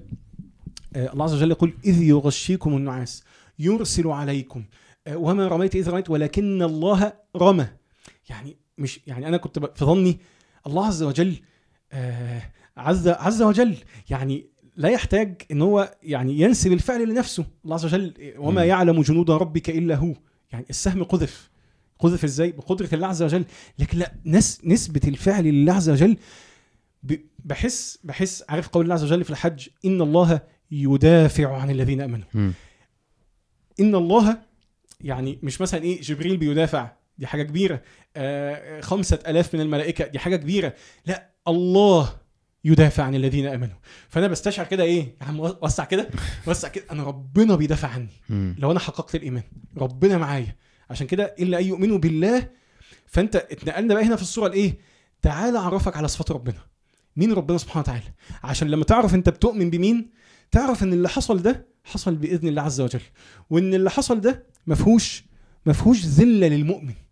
إن الإنسان بيستمد عزته من عزة الله عز وجل. من كان يريد العزة فلله العزة جميعا. فإن العزة لله. فإن العزة لله جميعا. فبتستشعر إيه؟ مم. إن أنا عشان كده الآيات اللي هنيجي علي... هنيجي عليها في سورة آل عمران ولا تهنوا ولا تحزنوا. وأنتم الاعلون انت إنت علي باتباعك لله عز وجل وللنبي صلى الله عليه وسلم. صح صح مهما بقى حصل ما مش مشكلة. طالما أنت آمنت اتحرقت بقى لأن الإنسان بي- بيشعر في ده يعني واحد غالي عند ربنا سبحانه وتعالى يحرق. واحد غالي عند ربنا يصاب يعني يحبس أو يسجن أو يذل أو نسأل الله عز وجل العفو والعافية. يحصل فيه كل ده لا هو العزيز. الشخص ده عزيز بدينه عزيز بالله عز وجل. عشان كده حتى في الصفات اللي هنيجي بل هو قرآن مجيد. في لطيفة جميلة قوي. قالوا آه القرآن مجيد ومن اتصف بصفات القرآن يلحق به ما لحق بصفة القرآن. يعني إيه؟ الشخص ده بيمجد هو كمان. الشخص ده بيستمد عزته من كتاب الله. فطالما الكتاب محفوظ مم. انت انت شخص عزيز وشخص مجيد لأن انت بتتبع بتتبع الهدى بتتبع الله عز وجل. فطالما نس- نسبت للمؤمنين عشان كده حتى في في آل عمران لما أبو سفيان قال اعلو هبل فالنبي صلى الله عليه وسلم. آه، قال ألا تجيبوه؟ آه، فسيدنا عمر قا- قالوا آه، الله أعلى وأجل. قالوا ما نقول يا رسول الله؟ قال قولوا الله وأجل. الله اعلى و- والثانية آه، قال العزة لنا العزة ولا العزة لكم؟ فقال النبي صلى الله عليه وسلم ألا تجيبوه؟ قالوا بما نجيبه يا رسول الله؟ قال قولوا الله مولانا ولا مولى لكم. فمع إن اللي قبليها آه، أفيكم آه، أفيكم أبو قحافة أفيكم عمر أفيكم سأل عليهم قال لا تجيبوه. وكأن. ما تخافش على نفسك مش أنت مش أنت المهم. المهم الدين. عشان كده النبي صلى الله عليه وسلم كان لا يغضب لنفسه قط إلا إذا انتهكت حرمات الله عز وجل. فكل ما بتقرب شخصيتك ونفسيتك للدين كل ما خلي بقى يعني الذباب ده يتكلم. انت إيه؟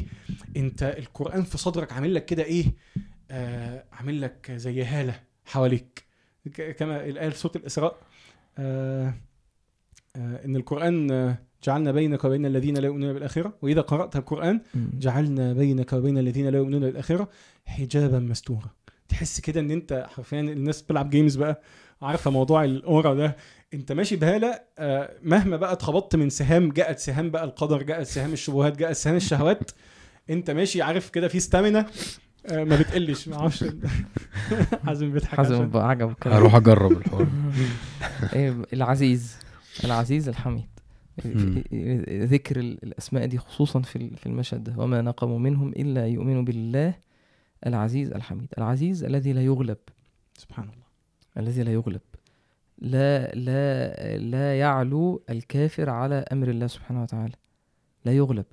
فرق بين إن إحنا إن إحنا يعني ال- المؤمن بيتعامل مع الأحداث إيه، يعني ممكن إنسان يهزم زي زي ما حصل للمسلمين في يوم أحد. إحنا كمسلمين إحنا أمرنا إن إحنا نقف بعد الهزيمة نحلل. إحنا ليه هزمنا؟ إيه الأسباب؟ إيه اللي وصلنا لده؟ ممكن إنسان يهزم بسبب معصية. ممكن يتسلط الكافر يعلو الكافر على المؤمن بسبب بعد المؤمن عن أمر الله سبحانه وتعالى. زي ما زي ما العلماء قالوا ابن القيم وغيره من أهل العلم إن في أسباب للهزيمة. فأنا المفروض إن أنا أقف زي ما يعني تكملة لكلام مصطفى أنا المفروض إن أنا أقف أسأل نفسي أنا وصلت للحل ده ليه. الأمة وصلت للحل ده ليه؟ علشان أفهم إيه أسباب الهزيمة وإيه أسباب النصر وتبقى النقطة دي نقطة تحول. فممكن أفعال تحدث بإ- بإذن الله سبحانه وتعالى لكن لا شك إن الأفعال دي كلها لا تخرج عن إرادة الله وعن حكمة الله وعن رحمة الله سبحانه وتعالى. ممكن البلاء ينزل يكون بالنسبة لده إيه ده يرتفع فيه الدرجات ده يتخذ من الشهداء وده يصاب ببلاء فيصبر عليه علشان هيبقى في درجة في الجنة ما كانش هيوصل ليها غير بالبلاء ده. وده ربنا يستخرج منه معاني من الرضا والصبر واليقين وحسن الظن والدعاء وده يقف على على ثغر من الثغور فيكتب ليه أجر حسنات. والتاني اللي مش معاه غير إيه، فلوس كان محوشها عشان هيعمل بيها حاجة فيقوم يتصدق بيها إيه، زي إيه، في غزوة تبوك استخراج العبوديات. إن واحد يجي يحط بين النبي بين إيدين النبي عليه الصلاة والسلام ال- صاع من التمر. وواحد زي سيدنا عثمان يقول علي مئة ناقة بأحلاسها وأقتابها أو يجي في يحط بين النبي عليه الصلاة والسلام إيه، آه، ينثر بين يديه إيه، دراهم آلاف من الأموال. والنبي عليه الصلاة والسلام يقلبها بين يديه. نثرها في حجر النبي عليه الصلاة والسلام. وقال ما ضر ما ضر ابن عفان ما فعل ما فعل بعد بعد اليوم. ما ضر ابن عفان ما فعل بعد اليوم. فاستخراج العبوديات دي من حكم الله سبحانه وتعالى. وممكن البلاء نفس البلاء ينزل واحد ينافق. يطلع منه كلام المنافقين يكتب عند الله من من أهل النفاق. واحد يكفر في وقت الشدة واحد يسيء الظن بالله. فإحنا آه فرق بين نفصل بين إن أنا ب... يعني مش هتعامل مع الأحداث إن هو آه ده شيء بإذن الله وبقدر الله فإحنا بقى المفروض إن إحنا آه خلاص نرضى. لا إحنا نشوف إحنا وصلنا هنا ليه؟ كويس. إحنا وصلنا للهزيمه دي ليه؟ بس يعلم إن ال... كما قال النبي صلى الله عليه وسلم إنهم لا يعلون علينا. يعني آه، فكرة إن أنت زي ما قلت إن الله عز وجل العزيز الذي لا يغلب آه، الحميد المحمود في كل أمره وفي كل فعله. يعني سبحان الله الإنسان أحيانا الأحداث بتأثر عليه نفسيا. أهم حاجة ما يعني لا تسيء الظن في الله كالمنافقين. العزيز. آه ل- لأن الإنسان ممكن يظن وال- وال- والحميد إن المحمود في شرعه. يعني ربنا سبحانه وتعالى قدر ده. فأنا أعمل إيه؟ كما قال النبي صلى الله عليه وسلم في أحد. صفوا خلفي. كي أثني على استووا ربي. حتى أثني على آه ربي. استووا استووا حتى أثني على ربي. ليه؟ عشان ما حدش يقع في قلبه ي- يسيء الظن بالله ظن الجاهلية. مم. اللي هي بقى إيه؟ لو أطاعونا ما قتلوا إيه؟ يظن إن إن أكن الأمر خارج عن إرادة العزيز الحميد. مم. لا. الله عز وجل بيطمئنك بيثبت المعاني دي في قلبك. كويس جدا. اللي يتبعها بقى لو كمان قالوا كمان معنى في الحميد آه، ال- آه، بمعنى الشكور الذي يحمد أولياءه. فكأن. المعنى إن في عبوديات هتخرج منك العبوديات دي ربنا سبحانه وتعالى يحمدها يشكرها. فقالوا معنى الحميد إما محمود فهو حتى وإن قدر على أصحاب الأخدود هذا البلاء فهو سبحانه وتعالى المستحق للحمد هو المحمود سبحانه وتعالى الحميد. أو الحميد إن أهل الأخدود دول أصحاب الأخدود اللي صبروا وتحملوا البلاء وثبتوا على الدين و... وسواء بقى سواء القصة بتتكلم عن الغلام والراهب و... والجليس اللي ثبتوا وقطعوا في سبيل الله ربنا سبحانه وتعالى هو الحميد. فما تفتكرش إن أي فعل هتفعله علشان نصرة الدين مهما كان قليل اللي هو اللي جاي بي- بيقدم شيء بسيط كده صدقة إن ده حاجة ملهاش قيمة لأ أنا قرأت أثر الصحابي اللي كان آه، أراد إن هو يخرج في في الجهاد في يوم تبوك مع النبي عليه الصلاة والسلام وبعدين النبي عليه الصلاة والسلام قال آه، يعني لا أجد ما أحملكم عليه. ف ف ف من من من هؤلاء رجل قام يصلي بالليل ويدعي ربنا سبحانه وتعالى يقول يا رب يا رب أنت يا رب أمرتنا بالجهاد وفضل الجهاد مع النبي عليه الصلاة والسلام وقعد يثني على ربه سبحانه وتعالى وأنا يا رب دلوقتي لا أجد. ورحت للنبي عليه الصلاة والسلام والنبي عليه الصلاة والسلام لا يجد. وأنا مش لاقي حاجة أتصدق بيها حتى مع الجيش. فقال أنا أتصدق ب... ب... بعرضي. سبحان الله. فالنبي عليه الصلاة والسلام سأل عن هذا الإنسان تاني يوم واحد مش لاقي حاجة يعملها. قال أين المتصدق البارحة؟ ف... ف... فالناس ما حدش ما حدش رد. فقام هذا الرجل. والنبي عليه الصلاة والسلام مدح مدح فعله وأخبره أن الله عز وجل يثني عليه وتقبل هذه الصدقة. ف... فمعنى الحميد هنا مهم. يعني تصدق بعرضه يعني هو مش لاقي حاجة يعملها. يعني فأنا, سا... آه. أنا أتصدق بكل إنسان ظلمني أو وقع في عرضي أو اغتابني أنا أتصدق إن أنا أعفو عنه أغفر لي. يلا بينا. تصدق آه. طيب. تعمل. عندك تعمل أكتر. حتى حد بيشتمك. حد بيشتمك على ال social media. ف... فده معنى العزيز يعني الذي العزيز الحميد يح- الذي يحمد له لعباده آه. أفعاله. الذي له ملك السماوات والأرض. آه دي دي سبحان الله مرتبطة بأول جزء اتكلمنا فيه. مرتبطة بالسماء ذات البروج. إن النظرة الع- الع- العلوية لما بتبتدي ترتفع عن الأرض وتاخد بقى النظرة السماوية نظرة الله عز وجل آه للأرض وللأشياء وللأفعال. في حاجات كتير القرآن بي بيعد لك شكلها بيعد لك ترتيب بيعد لك وصفها. ودي من القرآن بيصحح مفاهيم. فمن المفاهيم التي يجب أن نصحح معرفتنا بالله عز وجل. يعني الآية دي في في في الم- في المعرض ده أو في المشهد ده الذي له ملك السماوات والأرض. ده بيخرجك من إيه؟ من من حتة الأرض. المشهد ده حصل سي مثلا في إيطاليا ولا في أي حتة مثلا من أيام مم. الدولة الرومانية. بيطلعك من ال 20 كيلو اللي حصل فيهم ال- ال- المحرقة أو المذبحة دي لعالم تاني مش عالم مش الأرض بس ملكه السماوات والأرض مم. تعدي بقى على أحاديث آه، آه، السماء الدنيا في الثانية كحبة في صحراء يعني ده السماء الدنيا السماء الدنيا دي اللي فيها كل المجرات والكواكب والحاجات اللي هي إيه اللي إحنا حتى الآن لا نراها بال- بالعين المجردة ولا حتى بال هو ده. حديث إن هي حبة في آه النبي. صلى الله عليه وسلم قال مثل السماء السماء الأولى في السماء الثانية كحبة في صحراء الثانية ك- في الثالثة آه. كحبة في صحراء إلى آخر الله. فأنا أصلا أنا فاكر زمان أول ما سمعت الحديث ده كل ما كنت بتعرف على الله عز وجل كل ما كنت بحس بحاجة بحاجة عجيبة اللي هو كل ما بتتعرف على ربنا كل ما بيصيب قلبك آه، قوة كده معينة بتستشعر أنا مش لوحدي. أنا ربنا سبحانه وتعالى الذي له ملك السماوات والأرض يفعل لي ويدفع عني ويكلأني ويأويني ويحفظني ويكفيني. أليس الله بكاف عبده؟ الله سيبك عبدة دي إحنا عارفينها. كلنا عبيد لله عز وجل وعلى قدر الك... على قدر العبودية تكون الكفاية. لكن لما تتعرف على صفاته تعرف يعني إيه كفاية الله عز وجل للعبد يعني إيه الله عز وجل يكفي عبد ويدفع عن عبد ويكون حسبه. عارف لما يقول لك حسبي من من فلان كذا وكذا. أو فلان ده حسبي حسبي دي أي ناصري يدفع عني. فلما تفهم يعني إيه حسبي الله تعرف إن أنت الله عز وجل عظيم وجليل. فاللي بيحصل في, الم... في اللي بيحصل لاخواتنا ده لا يغيب عن الذي له ملك السماوات والأرض. فسبحان الله. الله على كل شيء شهيد. آه، دي بقى ال... يعني الذي له ملك السماوات والأرض والله على كل شيء شهيد. لا يخفى عليه شيء. في معنى برضو جه في بالي دلوقتي إنه وإحنا بنتفرج على الأحداث بيبقى نفسنا نحس نفسنا بنقعد نتخيل مثلا اللي هو إيه طب هو هو الناس شايفة؟ طب هو المنظمة الفلانية شايفة؟ طب هو هو إزاي ممكن نخلي المجتمع الدولي كله يشوف؟ طب إزاي نخلي الناس اللي في أمريكا يشوفوا؟ هاشتاجز وعايزين يا حقوق إنسان الحقينة. مم. لا لا هو هو آه، فعلا ده ده معنى معنى مهم يعني وده وده اللي الناس وصلت ليه. واحيانا ربنا سبحانه وتعالى يبتلي الإنسان إن هو يرى الت- ال- ال- ال- ال- التخذيل من كل يعني هو كان منتظر إن فلان ده هينصرني. ففلان ي- يخذله. طب الدولة الفلانية هتعمل؟ طب المنظمات في الآخر إيه؟ أنا مش غير ربنا. طبعا.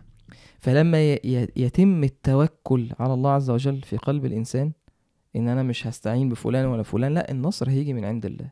إن محدش تتكالب علي كل الأمم ومفيش حد هينصرني غير ربنا سبحانه وتعالى. والله على كل شيء شهيد. وبعدين إيه، ربنا سبحانه وتعالى قال إيه، طبعا إيه، والله على كل شيء شهيد دي بتخلي الإنسان يعني يطمئن. وبعدين قال قال الله عز وجل إن الذين فتنوا المؤمنين والمؤمنات ثم لم يتوبوا. إن الذين فتنوا حرقوا المؤمنين والمؤمنات ثم لم يتوبوا. فلهم عذاب جهنم ولهم عذاب الحريق. ف بعض السلف أظن آه، ورد عن حسن آه، يقول آه، حرقوا أولياءه وهو يدعوهم إلى التوبة سبحانه وتعالى. إن الذين فتنوا المؤمنين والمؤمنات حرقوا المؤمنين والمؤمنات. ثم لم يتوبوا ففتح لهم باب التوبة سبحانه وتعالى. فلهم عذاب جهنم ولهم عذاب الحريق. وأي حريق من حريق. يعني إذا كان إذا كان دول وهم وده قالوا ده عذاب خاص زيادة على عذاب النار. يعني الجزاء من جنس العمل. زي ما هم إيه، فتنوا المؤمنين والمؤمنات وخوفوهم وأرعبوهم وقصفوهم وعملوا. فما تفتكرش إن هو بس إيه لا دول يدخلوا في النار كده بس وكان كده. ده يكفي. يكفي إن يؤتى بأنعم أهل الدنيا من أهل النار فيصبغ في النار صبغة ثم يسأل يا ابن آدم هل رأيت نعيما قط؟ فيقول لا والله يا رب ما رأيت نعيما قط. ما رأيت نعيما قط. ده ده ده أنعم أهل الدنيا. النبي عليه الصلاة والسلام قال إن أدنى أهل النار منزلة أقل درجة في في عذاب النار. من له نعلان وشراكان من نار يغلي منهما دماغه كما يغلي المرجل. لا يرى أن أحدا لا يرى أن أحدا أشد منه عذابا وإنه لأهونهم عذابا ف- فإذا هم لهم عذاب جهنم. لكن في عذاب مخصوص عذاب الحريق. هم حرقوا المؤمنين فتنوا المؤمنين والمؤمنات فيعذب في النار عذاب مخصوص. لا يعلمه إلا الله. فقال تعالى فلهم عذاب جهنم ولهم عذاب الحريق. إن الذين آمنوا وعملوا الصالحات لهم جنات تجري من تحتها الأنهار ذلك الفوز الكبير. تخيل كده أنت طب اللي ماتوا دول واتحرقوا والأم اللي كانت شايل الولد. ربنا. يقول ده ذلك. الفوز الكبير. اللي هو إيه الفوز؟ ثبات على الدين. إن هو اتعرض على النار إن هو يلقى في النار ولا يثبت على دينه ثبت على دينه ومات فاز. ذلك لما لما جاءت أم حارثة رضي الله عنها في حديث أنس وقالت يا رسول الله آه، آه، وحارثة حارثة كان في يوم بدر آه، أصيب أصابه آه، آه، سهم لا يدرى من رماه. فذهبت إلى النبي صلى الله عليه وسلم وقالت يا رسول الله قد علمت موقع حارثة من قلبي. أنت عارف أنا بحب ابني قد إيه. فإن كان إن كان في الجنة صبرت وإن كانت الأخرى لترين ما أصنع. يعني يعني لو هو في لو دخل الجنة خلاص أنا أرضى وأصبر.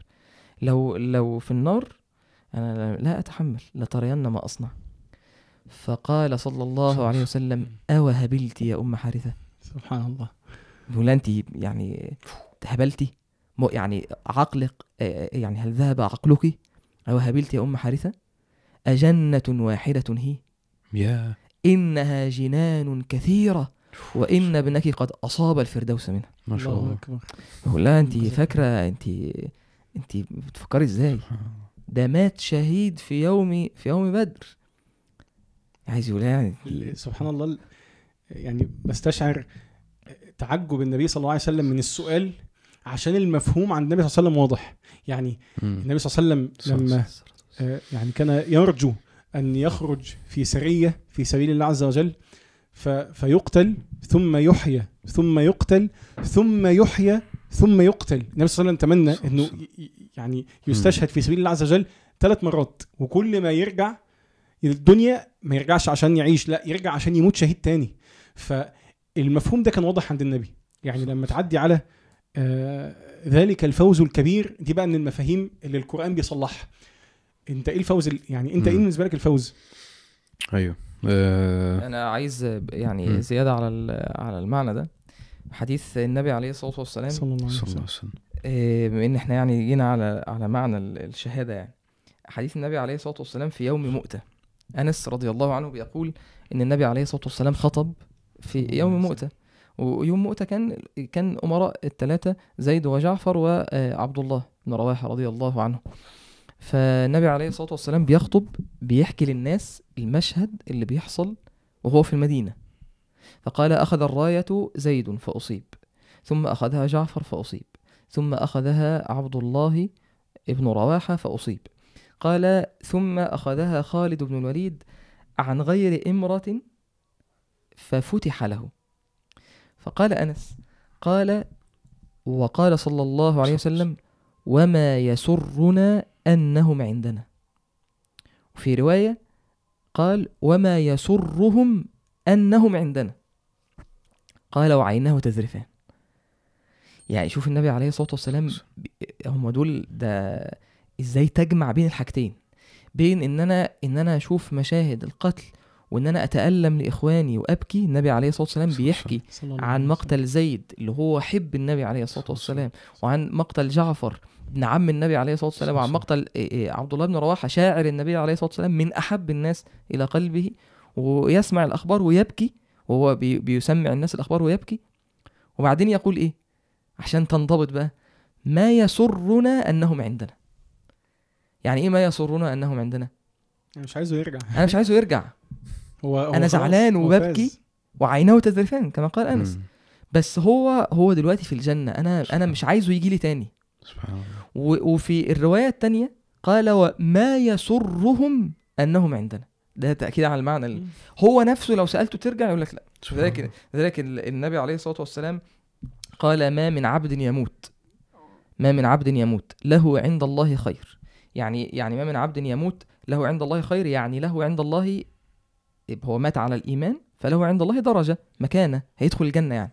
له عند الله خير. قال آه، آه، ما من عبد يموت له عند الله خير. يسره أن يرجع إلى الدنيا وأن له الدنيا وما فيها. يا سبحان الله. يعني لو واحد مات وهو من أهل الجنة لا يسره أن يرجع إلى الدنيا ولو اتعرض عليه إن أنت هترجع الدنيا بس هتاخد كل الدنيا ملك الدنيا. سبحان الله. قال إلا الشهيد. إلا الشهيد. الوحيد اللي يسر أن يرجع إلى الدنيا الشهيد. قال إلا الشهيد؟ قال لما يرى من فضل الشهادة. عشان يستشهد تاني؟ لما لما شاف الثواب آه شاف ثواب ربنا ما. قال لما لما قتل مؤمن آل ياسين قال يا. ليت قومي يعلمون. هو شاف نعيم هو لا يتصور. قال يا ليت قومي يعلمون بما غفر لي ربي وجعلني من المكرمين. فضل الشهادة.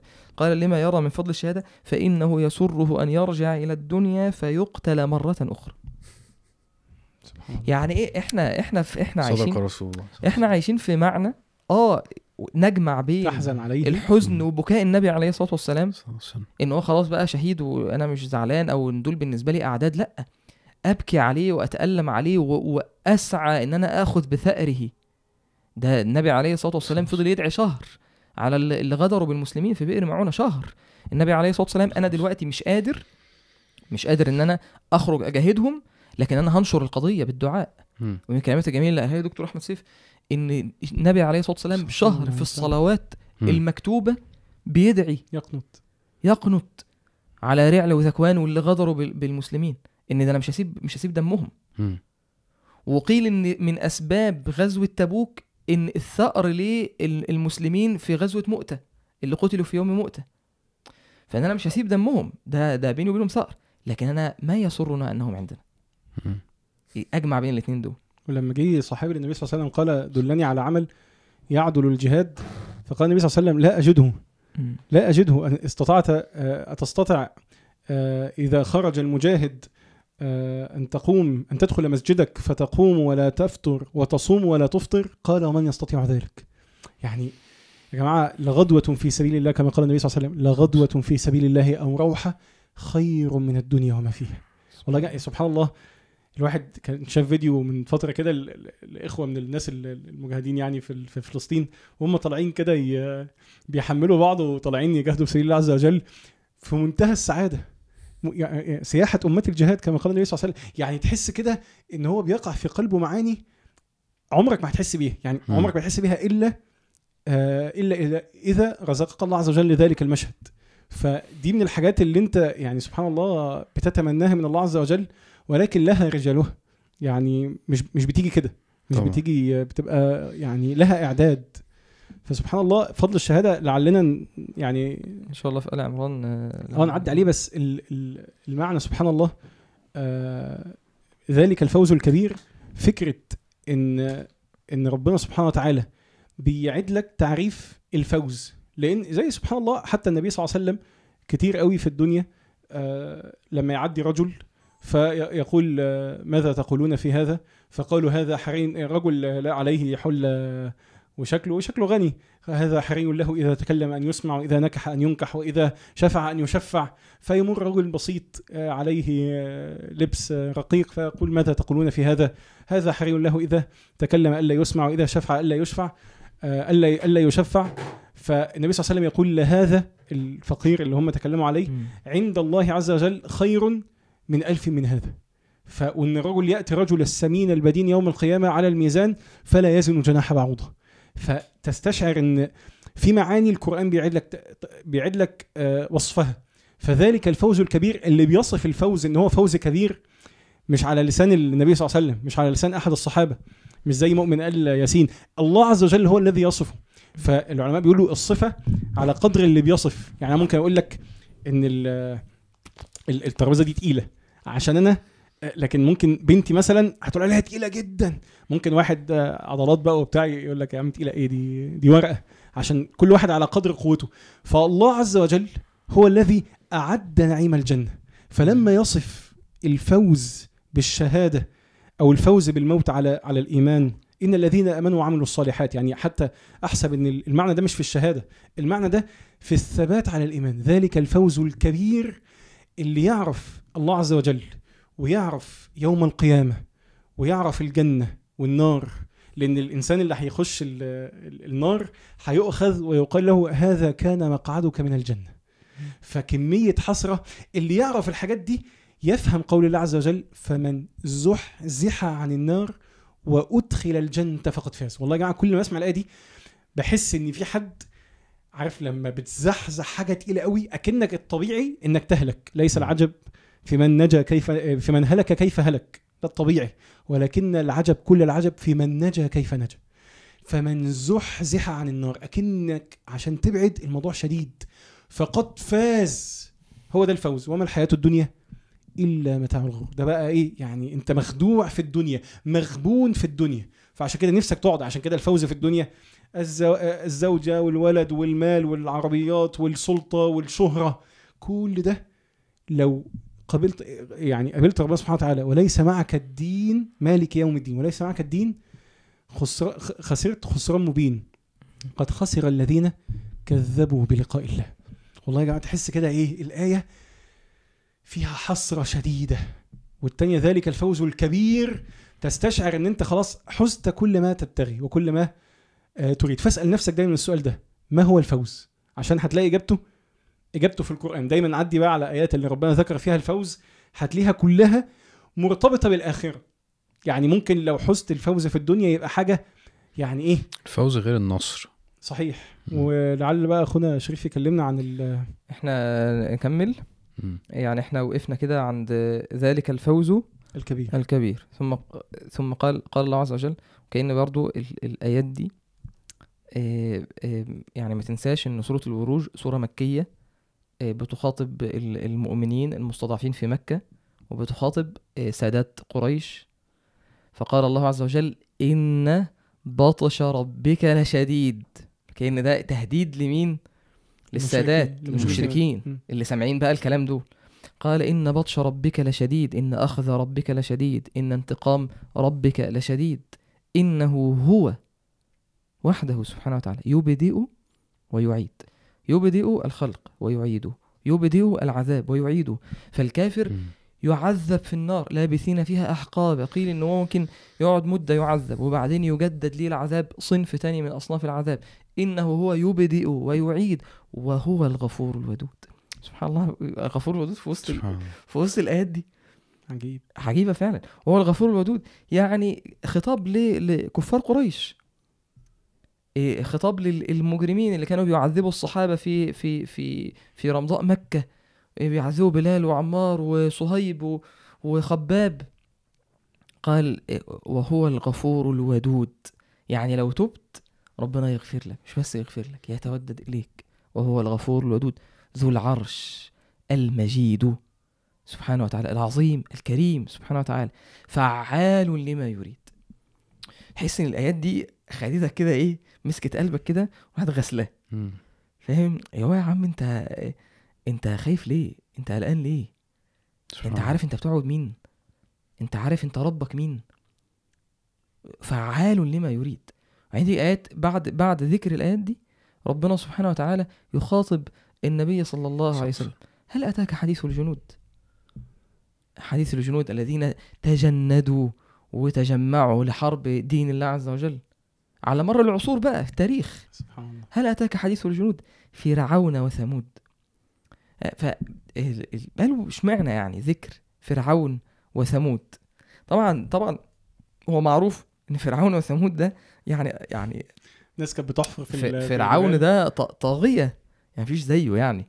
يعني عشان يضرب المثال إن إن أبو جهل ده يعني حاجة عالية جدا في الكفر يقولوا فرعون هذه الأمة. أبو جهل. ففرعون ده بقى اللي كان بيقول أنا ربكم الأعلى ما علمت لكم من إله غيري أليس لي ملك مصر وربنا سبحانه وتعالى قال عن فرعون إن فرعون علا في الأرض وجعل أهلها شيعا يستضعف طائفة منهم يذبح أبناءهم ويستحيي نساءهم إنه كان من المفسدين ده فرعون. فرعون ده عمل إيه؟ اشمعنى ذكر فرعون؟ هنا السورة بتتكلم عن فتنة الدين وبتتكلم عن ال- الناس اللي عذبوا علشان يثبتوا على دينهم وال- والكفار اللي حرقوا المؤمنين وإن ده متكرر إن الحرب هنا حرب على إن الذين فتنوا المؤمنين والمؤمنات حرب على الدين. فرعون كان بيعمل إيه؟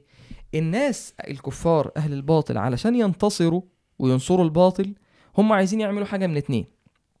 إما إن هو يقتل المؤمن يقتل المؤمن أو إن هو يطمس الآية. يعني هو عايز يطفي نور الدين ده. يريدون ليطفئوا نور الله بأفواههم. فهو عايز يطفئ النور ده. هيطفئ النور ده إزاي؟ النور ده إما إن هو يطفئ الآية يطمس الآية أو إن هو يقتل إيه؟ حامل الآية اللي هو المؤمن.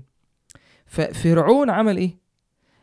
كان بيذبح الأطفال وقتل السحرة وقتل المؤمنين اللي أسلموا آه، آه، قتلهم.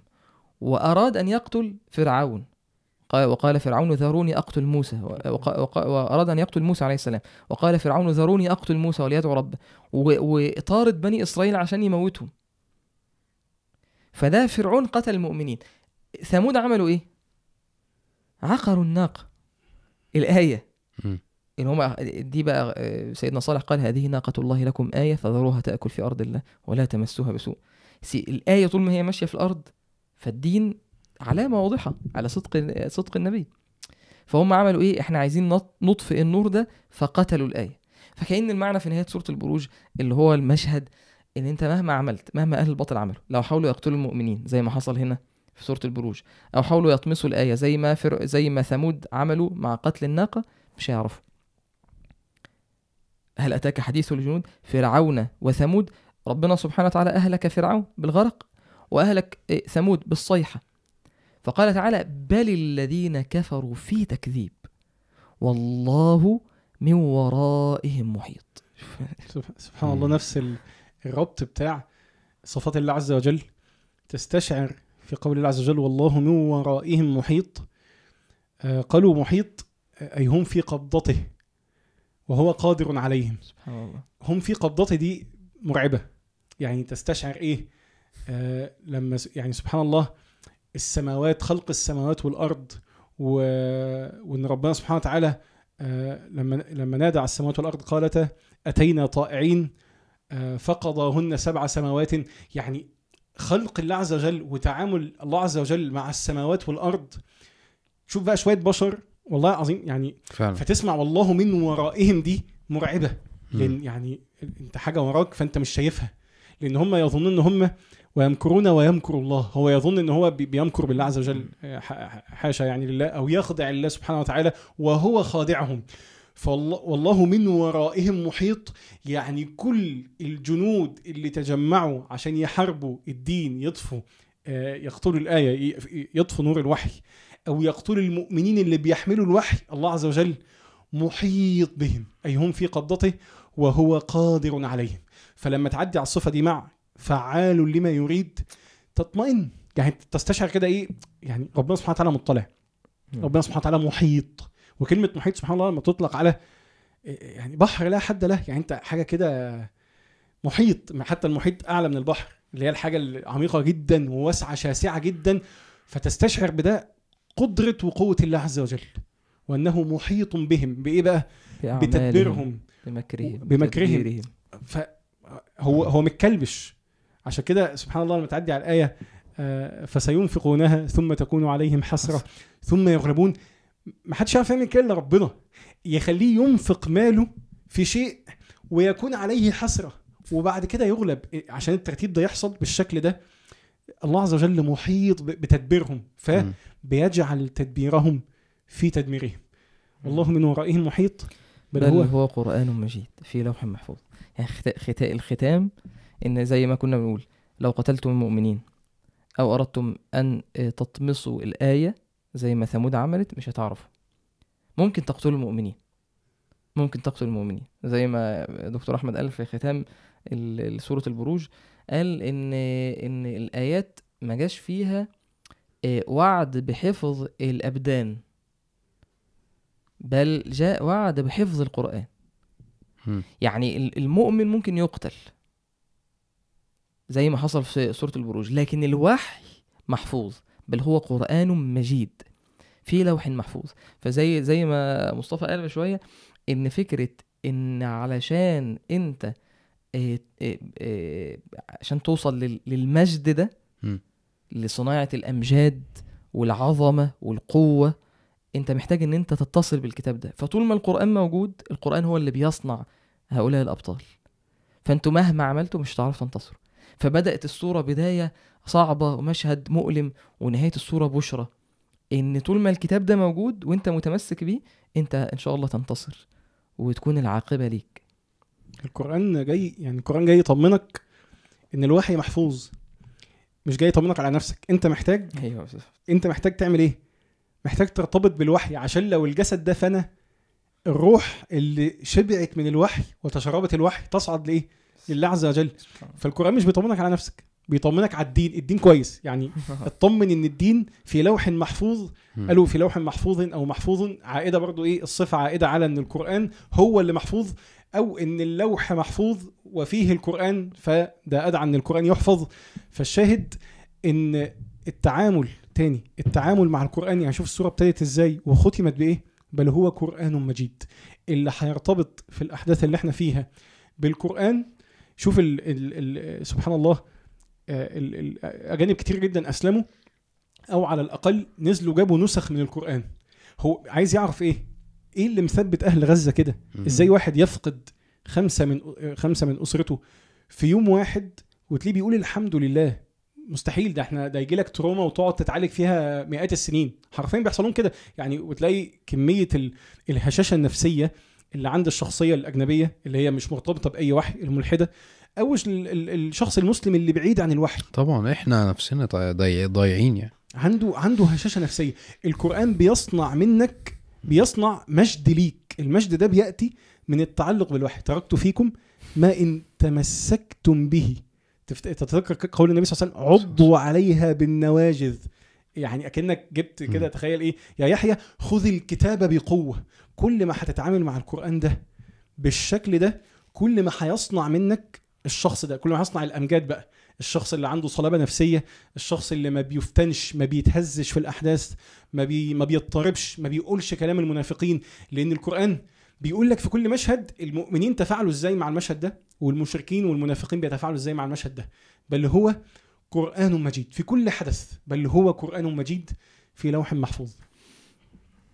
والحمد لله رب العالمين. الحمد لله. كان نفسي ما خدناش ايات ال عمران لا إن شاء إحنا- الله المره الجايه بإذن الله. أنا استفدت جدا الحمد لله. لا، مش مش مهم إن أنت تستفاد ولا بالعكس أنا ده, ده دي أهم حاجة بالنسبة لي يعني في الحلقات دي كلها إن أنا أستفيد يعني الحمد لله. والله كلنا جزاك الله خير. وألف سلام عليك يا حازم. أنا عارف أنت. النهارده هو حازم ما بيتكلمش يا جماعة عشان الحمد هو ساكت عشان أنت تعبان. الحمد لله. نجيب الشاب ده تاني ولا إيه رأيكم؟ لو عايزين آه، مصطفى تاني اكتبوا لنا تحت. هاشتاج. ارجع يا مصطفى. ارجع يا مصطفى. ارجع يا. عامر. عامر بقى. آه. انت تكلمت بما في قلبك. خلاص إحنا كده ممكن نديله كام باكو كده ونسكته. مفيش مشكلة. لو رايكم كده ماشي يعني. لو الناس هنعمل vote اكتبوا لنا comment. لا، مش ربنا يتقبل يا رب ربنا ينصر إخواننا يا رب آمين يا رب. في غزة. وإن شاء الله إحنا مش عارفين الحلقة دي لما هتنزل. هيبقى ال- الوضع إيه يعني؟ نتمنى إن شاء الله يكون آه الهدنه متبقي فيها آه، يومين. إن شاء الله يكون خير والأمر إلى أمر ال ال الاحتلال إلى زوال بإذن الله. وربنا سبحانه وتعالى ينصر إخواننا ويسدد رميهم. آمين يا رب. آمين. ويتقبل شهدائهم ويعينهم على الصبر. آمين. وينصر آه، الدين وأوليائه سبحانه وتعالى. اللهم آمين والحمد لله رب العالمين. سبحانك اللهم وبحمدك أشهد أن لا إله إلا أنت أستغفرك وأتوب إليك. جزاكم الله خيرا يا شباب.